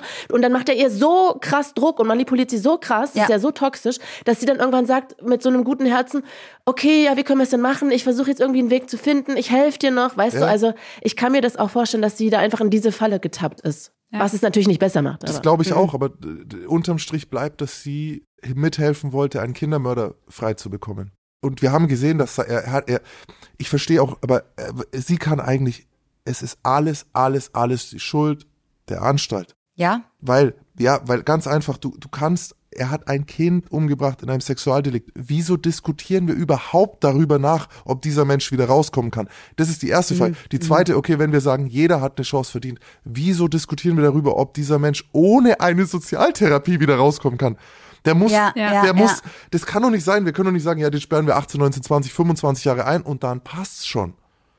So, der muss begutachtet werden. Der muss jede Therapie durchlaufen, die es irgendwie gibt, damit allen auffallen kann, wenn er noch nicht so weit ist. Ja. Wieso hat er denn nicht direkt am Anfang die Sozialtherapie bekommen? Wissen wir das? Das habe ich mich auch gefragt. Das war damals noch nicht. Das war damals noch nicht Ah. so. Wir hatten damals das Problem und das äh, äh, äh, haben wir heute auch, dass die diese Idee der Therapie ist noch nicht so alt. Also wir jetzt mit unseren 30 äh, zwischen 25 und 40 oder 45 Jahren oder wie auch immer ihr seid, ähm, wir sind aufgewachsen. Wir sind aufgewachsen mit mit den Gedanken der, der, des Self-Improvements, des an sich Arbeiten, des Therapieren. Das ist ein neuer Gedanke. Das Ja, ist ein neuer ja, Gedanke. Früher war das nicht so. Und wir haben gerade das Problem, dass die Anstalten überhaupt nicht, deswegen gibt's in Remscheid zum Beispiel keine. Wieso gibt's in Remscheid keine Sozialtherapie, wenn dort jemand sitzt, der so eine unbedingt bräuchte? Also es müsste ja eigentlich in jeder Anstalt, die so ein Klientel hat, müsste es solche Abteilungen geben. Die gibt's aber nicht. Und die meisten, die es gibt, sind tatsächlich sogar für Sexualstraftäter. Das heißt, normale Gewalttäter, die kriegen gar keinen Therapieplatz. Die bräuchten ihn aber genauso dringend. Also da muss nachgebessert werden. Und, und die Überlegung, so jemanden rauszulassen, ist für mich sowieso, ich verstehe gar nicht warum. Wieso braucht er, ja, egal, komm. Die Welt wäre ein besserer Platz, wenn er nicht in, in Entlastungsvorbereitungen geht. Und wem tun wir damit weh? Nur jemand, der ein Kind ermordet hat. Also, wo ist denn das Problem? Und dann haben wir, ich weiß nicht, ob ihr es jetzt nur anspricht, aber bestimmt, oder? Wie viele Besuche gab es denn in Liebeszellen, in, in äh, Langzeitbesuchen, in denen nichts passiert ist? Zwischen Klaus Dieter und Martina. Nee, in, zwischen all den anderen Gefangenen, die das auch haben. Soweit ich weiß, waren es 7000. Boah, ja. Und das ist ja, also und da, davon gibt's irgendwie zwei Zwischenfälle gab's. Mhm. Und das Problem, was jetzt nämlich für alle anderen folgt, ist ein Moratorium auf diese Besuchsform. Das heißt, alle anderen leiden unter diesem einen Drecksack, der meiner Meinung nach Ja. nie in diese Zelle hätte gehört. So, und, und was sagen denn die Leute, wenn sie das hören? Die hören diese Geschichte und sagen, ja, das gehört abgeschafft. Ja, ja, klar. Aber dass die anderen alle das nutzen, um eben Kontakt zu ihren Kindern zu haben, um ihre Ehefrau nicht zu verlieren, um danach Ja. ein besserer Mensch zu sein, das wird nicht erwähnt. Wegen diesem einen, Ja. Mo- einen Mistkerl, der dort nicht hätte sein dürfen. Und dieses Thema macht mich so wütend. Oh Gott, ihr habt. Bin ich, äh, Claudi, bin ich normalerweise auch so? Ja, du bist immer so. Okay, dann, dann liebe Ice in the Dark Hörer, dann habt ihr doch keinen falschen Eindruck bekommen von mir. Mist. Ja, aber damit sind wir auch am Ende des Falls. Es gibt ja keine Verurteilung mehr für Klaus Dieter, dem hat er sich ja entzogen. Alle anderen haben gelitten unter ihm. Alle anderen haben gelitten. Ich, Ja. Es war ein, es war monatelang gab es keine Einzelbesuch, äh, gab es diese Besuchsform nicht mehr. Die Art es zu prüfen wurde überlegt. Es, gab, es hat für alle, die das eigentlich genutzt haben, ohne jemanden zu schaden, für positive Dinge, hat es geschadet. Es hat, äh, ja, und ich weiß nicht, ob es wirklich ein Umdenken gemacht hat, weil die Anstalt ja muss ja so tun, als wäre es ja unvorhersehbar und ach mein Gott und mein Gott. Ja, als hätten sie Ja. keine Fehler gemacht. Du hast ja auch während der Folge ein paar Mal, wo ich auch Sachen gesagt habe, die von Seiten der Anstalt quasi als Erklärung oder als Statement abgegeben wurden, gesagt, ja, aber eigentlich ergibt es ja gar keinen wirklichen Sinn, dass sie das nicht gewusst haben oder dass ihnen das nicht bewusst war. Also es ist ja schon klar, auf der einen Seite wurde da dann vielleicht überlegt, wie kann man die Kontrollen verschärfen, aber so eine richtige Einsicht oder so eine richtige, wir haben Mitschuld, gab es da ja nicht wirklich. weil wir so einen Täter diese Möglichkeit überhaupt geben. Genau. Und dann kommt ja die Frage, warum haben wir dem Täter die Möglichkeit gegeben? Ja. Und dann sagen die, ja, er hat sich so toll unauffällig verhalten und sich so gut eingefügt Mhm, in die Haft. Die Wahrheit ist halt eine andere. Er ist kein Krimineller, den diese Anstalt aktiv bekämpft, weil er seine Verbrechen nicht normalerweise nicht in der Anstalt begeht. Und wenn er Ja. mal ein Problem hat mit einer Frau, wie es Jetzt kommt nämlich noch eine, eine Dynamik dazu, die, die ich erlebt habe in diesen Gefängnissen, die ich gesehen habe mit diesen Tätern. Wenn der jetzt, der davor nicht redet, der seine Tat nicht eingesteht, der, der, der sagt, Mensch, das war gar nicht so und bla bla bla und, und, und, und, und die das nicht an sich ranlässt. Wenn der jetzt zu einer Psychologin geht oder, oder einer Anstaltsleiterin oder einer so Sozialtherapeutin und sagt, ja, jetzt bei dir, darf ich du sagen, bei dir sehe ich jetzt, ich habe Scheiße gebaut dann passiert so viel in dieser Dynamik, dass die dem eine positive Stellungnahme schreibt. Und wenn er jetzt noch beweist, ja, ey, ich möchte noch beweisen, dass ich hier mitarbeite, ich hab, ich weiß, der da drüben äh, hat illegal Alkohol auf der Zelle. Bam, der kriegt so eine geile Beste der kriegt die, die, die, die, die vergessen, was er getan hat und konzentrieren sich auf das, was er jetzt zeigt. Und da, da spielt sowas mit, so er, er hatte mit keinem geredet, er ist ja das böse Monster, aber mir gegenüber öffnet er sich. Wie sie auch sagen, am Ende hat er dann langsam aufgemacht. Ja, Fürchterlich. ja, heftig. Fürchterlich, la- fürchterlich. Heftig. Und ich bin echt auch immer noch schockiert darüber, dass er da einfach so ein Messer mit reinnehmen konnte und da keiner richtig geguckt hat. So, wie kann das sein? das Messer ist 100% aus, oder äh, das 30 Zentimeter ist aus der Küche. Das ist, das Küche, Ja, das ist aus der Küche. In der, in der Küche brauchst du ein großes Messer. Es gibt Dinge, die du mit großen Messern machen kannst. Äh, In die Küche kommt nur jemand rein, der das Vertrauen genießt, dass er mit diesem Messer in Ja. der Anstalt niemanden absticht, so. Und es sind solche Leute, weil wen will er denn abstichen? Es gibt keine, weißt du? Ja, ja. ja. Seine Gegner sind Kinder und, und Frauen, die irgendwie eine Beziehung zu ihm haben. Ich sage immer, und das meine ich brutal ernst, ich, mit mir hätte der überhaupt, der war, der hätte mich, ich hätte den gar nicht gesehen so, weißt du, der wäre, der war für mich kein Teil der normalen Gefangenenpopulation. Hm, hm. Der ist für mich ein Beamter. Ja. Von der Art, wie er privilegiert ist, von der Art, wie er behandelt wird, von der Art, wie ich mich mit ihm verhalten muss. Ja, ja. Es ist schrecklich, es ist schrecklich, schrecklich, schrecklich. Ja, danke, liebe Sarah, toll. Gern. Ja, so. Es tut mir leid, tut mir leid, dass ich äh, mehrfach dafür gesorgt habe, dass du dich eigentlich während der kompletten Aufnahme aufgeregt hast. Aber ich glaube, uns ging es allen so. Ich rufe jetzt meinen Therapeuten an. Ja. Wahrscheinlich alle gesammelt danach. warum auch ich mich so, stellt euch vor, ich war neuneinhalb Jahre in Haft. Es war nicht einmal Mhm. das Gespräch, ob ich in so eine Zelle rein darf. Ja, ja. Ich habe nicht einmal, ich habe in keiner einzigen Stellungnahme, die über mich je geschrieben wurde, war so positiv geschrieben worden wie über Ja. diesen Typen. Weißt, Ja. bei mir hieß es immer, ja, gab sehr häufig zu Beanstandungen Anlass im Grunde, weißt? Ich, das ist ja das, ich habe das der Claudia auch schon so oft erzählt. Da gibt's Leute, die, die, die drei, vier Kinder oder die, die zwei Kinder in, in Straubing umgebracht haben, die waren 40 oder 35 Jahre nicht ein einziges Mal beim Strafrapport. Der Strafrapport ist die Instanz in Haft, die dich für Vergehen gegen die Hausordnung bestraft. Heißt, ne, du machst irgendwas in Haft, was dort nicht erlaubt ist. Die schaffen das, Dutzende Jahre zu sitzen, ohne ein einziges Mal aufzufallen. Ich war in der Anstalt zwei Wochen und war beim Strafrapport. Ne, Weil halt, ich hatte halt irgendwie ein T-Shirt, das ich nicht haben durfte. So ging's los, weißt du? Und dann habe ich das, was ich nicht haben durfte. Und dann habe ich das gemacht. Und dann habe ich irgendwem Tabak geliehen, was ich nicht machen durfte. Diese Leute schaffen das, nicht aufzufallen in Haft. Ja, ja. Und deswegen fallen die auch draußen nicht auf. Mhm. So. Zumindest nicht, wenn man nicht hinschaut. Ich möchte nicht wissen, was dieser Wichser für einen Browserverlauf hätte, wenn der heute. Boah, nee. Ne? Das ist es ja. Ja. Du kannst, die, sind- die Ja. sind nicht wirklich unauffällig. Die Leute Ja. sehen das, was sie tun, bloß nicht als so schwerwiegend. Hm. Ne? Der ist scheiße zu Frauen auf einer Party. Hm.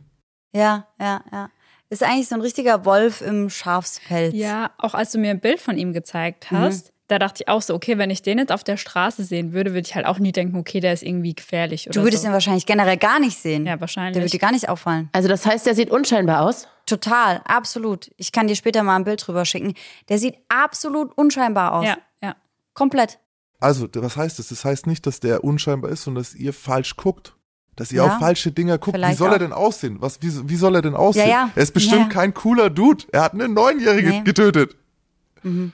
Weißt du, das ist nicht der, wo du sagst, oh, oh das ist aber, der ist aber schnuckelig. Nein, natürlich nicht. Nee. Oh Gott, das hat meine Oma letztens gemacht. Wie? Ich saß neben meiner Oma äh, an ihrem Geburtstag und ich schaue auf mein Handy, auf unsere Instagram-Seite und dann ist da, ist da so ein Bild von Brian Koberger, Oh. der Vierfachmörder von Idaho. Und meine Oma linst so in mein Handy rein und ist nur so, oh, wer ist denn der junge Mann? Ein Also nee, Vierfachmörder. Oma, Oh, Oma, ah. stopp, stopp it. Das machen wir, machen wir nicht. Den finden wir nicht gut. Sie war sehr schockiert, als ich gesagt habe, es ist ein Vierfachmörder. Den Fall habt ihr übrigens ganz, ganz toll gemacht. Danke. Und nicht nur den Fall. Ich habe äh, vor kurzem erst habe ich, ähm, welcher Fall war denn das, wo ich ganz viel von euch geklaut? Ach, da habe ich ganz viel von euch geklaut. Hab ich, weil ihr habt ihr auch, habt ihr so gewissenhaft und gut recherchiert wieder. Ja, habe ich mich sehr wohl gefühlt bei euch. Das freut oh, uns. danke. Das ist schön zu hören. Ja. Das macht ihr wirklich toll und ich bin Cool. da, ich bin da sparsam mit Lob. Absolut. Dankeschön. Ihr seid doch beides so zauberhafte Frauen, wirklich, kann ich auch nur noch mal sagen. Als wir uns kennengelernt haben, ich finde euch so toll, wirklich, ohne Scheiß. Das können wir nur zurückgeben. Ja, es war direkt Aber so ein wirklich cooler, so, ja. cooler Vibe einfach da. Voll. Irgendwie. Echt so. Schön. Schön, dass wir bei euch sein dürfen. Ja, danke, dass ihr da wart. Wir haben normalerweise am Ende unserer Folge immer noch mal einen Gänsehaut-to-go-Moment, Mhm. Um uns so ein bisschen abzulenken von dem, was wir gerade besprochen haben. Mhm. Ich habe viele. Sehr gut. Einmal habe ich in Berlin, äh, hatte ich entschieden, einen neuen Podcast zu machen. Mhm. Und es sollte so ein True Crime Ding werden. Und dann komme ich rein und dann steht da Claudia Kamit. und äh, ich gleich so, ah, nein, Spaß. Oh Gott. Claudia, hast du Gänsehaut, hast du Gänsehaut to go Moment? Als du mich erst Mal gesehen hast? Äh, nee, da war ich überrascht, wie groß du bist und wie pünktlich. Zwei Meter. War ich auch. Ja. Komplett falsches Bild von dir bekommen. Klein und unpünktlich. Genau. Gänsehaut. Gibt ja auch positive Gänsehautmomente. Wir haben meist negative, aber du kannst auch, also wir haben eigentlich immer negative, aber wenn du einen positiven hast, Nee, Kannst du den kann gerne auch, mit Ich kann auch reinpacken. einen negativen erzählen. also wir haben oft sowas Paranormales, Ach so, irgendwas nee, mit, ich hatte was anderes. wo Aber du dir dachtest, boah, nee, sowas habe ich nicht. Darf ich was anderes erzählen? ja, Ich hatte mal einen Stalker. Und was? ja, und der hat mir dann irgendwie, als ich hochgegangen bin nach Hause, geschrieben, habe ich eine SMS auf meinem Handy gehabt, der rosa Pullover steht dir wirklich gut. Und äh, da hatte ich richtig Gänsehaut und habe dann auch die Polizei angerufen. Also das war ein schlimmer Gänsehautmoment für mich. Ach du Oh. Scheiße. Was ihr nicht wisst, die sind jetzt seit drei Jahren fried zusammen und es läuft sehr gut. Man sucht eine gemeinsame Wohnung. Kein Spaß, Spaß, Spaß. Nein, nein. Ich weiß bis heute nicht, wie der Krass. aussieht. Ja. Leider. Boah, Boah, schlimm. Das finde ich auch sehr, sehr, sehr unheimlich. Und äh, hat die Polizei wahrscheinlich aber gar nicht viel machen können, ne? Nee, die haben gesagt, äh, bis er mir nicht sagt, dass er mir die Augen ausstechen wird, können sie leider nichts machen. Oha. Das war wirklich beruhigend. Das ist ja auch immer, Ja. immer so ein Thema. Und Ne? wenn er das gesagt hätte, dann hätten sie wahrscheinlich gesagt, also solange er noch nichts gemacht Ja. hat, können wir nichts machen. Ja, ganz schlimm wirklich. Es war wirklich schlimm. Ich Ja. hatte richtig Angst. Ja, das glaube ich. Ist, glaube ich, absolut. Bist du da gerade nach Hause gekommen? Ja, genau. Von der Arbeit nach Hause. Mhm. Also wusste der also auch, wo du wohnst und alles. ja. Boah, creepy. Mhm. Richtig creepy. neue Gesetze brauchen wir da. Ja. ja. Max, hast du noch einen Gänsehautmoment? Äh, vor kurzem bin ich nach Hause gelaufen. Ich habe ein paar, aber der ist gut. Ich, äh, vor kurzem bin ich nach Hause gelaufen und dann lag am Boden ein, na, ich würde sagen, wie so ein rundes Ei, aber fällig. Einfach so komplett mit Fell überzogen. Und ich weiß nicht, es gibt bei Gremlins und so, das war einfach so ein Gremlin-Ei, ein fälliges Ei. Und ich stehe so da und beide Hunde sind so hingelaufen. Es war halt so im Halbdunkel und die Lampe hat auch noch so ein bisschen geflackert. Und ich so, Oh. hä? Und dann habe ich so mit dem Fuß, es hat leicht geregnet, dann habe ich es mit dem Fuß so ein bisschen angedotzt. Und dann hat es so eine komische Bewegung fast schon ein bisschen gemacht. Und die Hunde sind beide so erschrocken und der Watson so, uh, uh, uh, hat gebellt, gebellt, gebellt. Und dann war ich so, hä? Ein Fellei, was soll ich denn jetzt machen? Und dann habe ich es fotografiert und war halt so, ich war wirklich, das war so ein Moment, ich so, ey, schau mal, an der Stelle geht man jetzt irgendwie in einem Horrorfilm weiter oder bleibt stehen oder was auch immer, aber eigentlich denkt man sich, wie kann ich weiterleben? Ich habe sowas Mystisches noch nie gesehen. Ich kann doch nicht einfach weitergehen. Und dann habe ich das fotografiert und bin halt doch weiter und dachte mir, man muss ja seinen Alltag leben. Äh, und habe das dann gepostet auf Instagram und dann kam ungefähr pum, pum, pum, pum, pum. Und die äh, Top-Antwort, die Top-Antwort war, Bruder, das ist von Frauen. Das haben die so an ihrer Tasche manchmal. Das, so, das hängt so an der Tasche hinten am Rucksack. Ah, Und ich so, ah, es war ein Pommel, es war ein Verstehe. Schlüsselanhänger Pommel. Aber ich, Gott, ich habe ja alles schon ich ausgemalt. Auch, ich war Ja. so dumm, ich bin überhaupt nicht drauf gekommen. Und dann halt wirklich, voll viele haben auch so, ey krass, was ist das und so. Aber halt ganz viele so, guck mal, manche haben mir sogar Foto geschenkt, so Schlüsselanhänger an der Tasche dran, Pommel an der Jacke Ja. dran. Ja, ja. Ja, okay, es ergibt Man- Sinn. er hätte voll drauf. Wenn er rosa gewesen wäre, wäre ich voll drauf gekommen. Aber der hatte halt auch noch so, Ja, so eine natürliche Farbe irgendwie, ich weiß nicht. Ich, ich schäme mich ein bisschen, dass es mir nicht direkt eingefallen ist. Ja, das war mein Ja, ja. Gänsehaut-to-go-Moment. Finde ich gut. ja, auf jeden Fall. Dann vielen, vielen, vielen Dank, dass ihr bei uns im Podcast wart. Laura will noch was sagen. Ja, weil wenn jetzt da der ein oder andere Zuhörer oder die ein oder andere Zuhörerin dabei ist, die gesagt hat, oh, ich finde eure Stimmen ganz toll und ich würde gern mehr von euch hören, dann gibt es ja von euch auch einen Podcast, Pollux auf Podimo. Habt ihr da noch irgendwas oder wollt ihr kurz was zum Podcast noch sagen? Ähm, ich bin total froh, dass ich die Claudia habe für den Podcast, weil ich rede, rede so viel und ähm, es ist sehr schön, sie, sie, also sie dabei zu haben. Ich glaube, was bei unserem Podcast so ein bisschen das Besondere ist, wir haben diese staffelweise Trennung. So, wir machen eigentlich immer Mhm. zwölf, zwölf Folgen zu einem Thema. So, jetzt zum Beispiel die letzten zwölf Folgen waren deutsche Serienmörder. Äh, aber wir haben Mhm, auch ja. zwölf Gefängnisausbrüche, zwölf Psychopathen. Psychopathen. äh, Liebe äh, im Knast war auch Liebe schon. im Knast. Äh, d- ähm, wir werden, ach, die nächste Staffel darf ich jetzt glaube ich noch nicht sagen. Aber es ist, also wir haben, wir haben diese staffelweise äh, Unterteilung und es gibt mir halt super viele Möglichkeiten, irgendwie geile Fälle rauszusuchen. Ja, und dadurch, dass du im Gefängnis warst, haben wir halt auch immer noch mal so einen Blick von jemandem, der auch einfach weiß, wie Kriminelle denken. Ne? Also das merke Ja. ich immer ja, wieder. voll. Ja, das haben wir auch, finde ich, heute in der Folge extrem gemerkt. Ja, ja. Es, es, es beengt mich natürlich ein bisschen, weil ich so einen Hass auf manche Themen habe, wie jetzt zum Beispiel hier äh, die Behandlung Mhm. von, von Sexualstraftätern in Haft. Das ist, hat mich wirklich zerrissen, nachhaltig zerrissen so, ne? Mhm. Ähm, und, und, und ich will mich da auch nicht besser stellen. Also Leute, die mich jetzt gar nicht kennen. Mir ist bewusst, ich bin ein Straftäter gewesen. Ich habe ins Gefängnis gehört. Ich bin zu Recht bestraft und ich habe 13 Jahre bekommen mit 21. So, und das ist halt das, was mich manchmal wahnsinnig macht, weil wir behandeln Fälle. Äh, bei mir war es Drogenhandel, Waffenhandel, waren schon viele Verbrechen, aber alles so in der kriminellen Welt. Und dann behandeln wir Fälle von jemandem, der irgendwie äh, sieben Frauen vergewaltigt und dann dreieinhalb Jahre Strafe kriegt. So, und ich habe 13 bekommen. So, das macht mich halt. Aber dafür weiß ich, wie es hinter Gittern aussieht, habe das Privileg, äh, Ja. Hochsicherheitsgefängnis beschreiben zu können, Isolation beschreiben zu können. Das machen wir alles in dem Podcast auch. Also hört auf jeden Fall mal rein. Ja. Ja, und danke, dass wir dabei sein durften. Danke, Wirklich, dass wir danke, da sein danke, durften. danke. Ja, gern. Wir gehen nicht Ihr- überall Ihr hin. seid immer willkommen. Wir, wir können uns immer äh, an, äh, einladen, wenn ihr was habt, wo ihr denkt, es passt. ja, perfekt. Sehr gern. Da kommen wir drauf zurück. Liebe an euch, danke, danke. Ganz viel Liebe zurück. Bis bald. Bis dann. Tschüss. Tschüssi. Ciao. Das ist sehr, sehr lange her. Ich glaube, Rebecca Reusch war unsere letzte Deutsch Deutsche. Leute. Währenddessen konzentrieren sich. Sorry, was? Nein, Die Kleine Ich und ich trage das haben, immer haben uns nachts, habe angeguckt. ich gesagt. Wir haben uns ins Auge geguckt.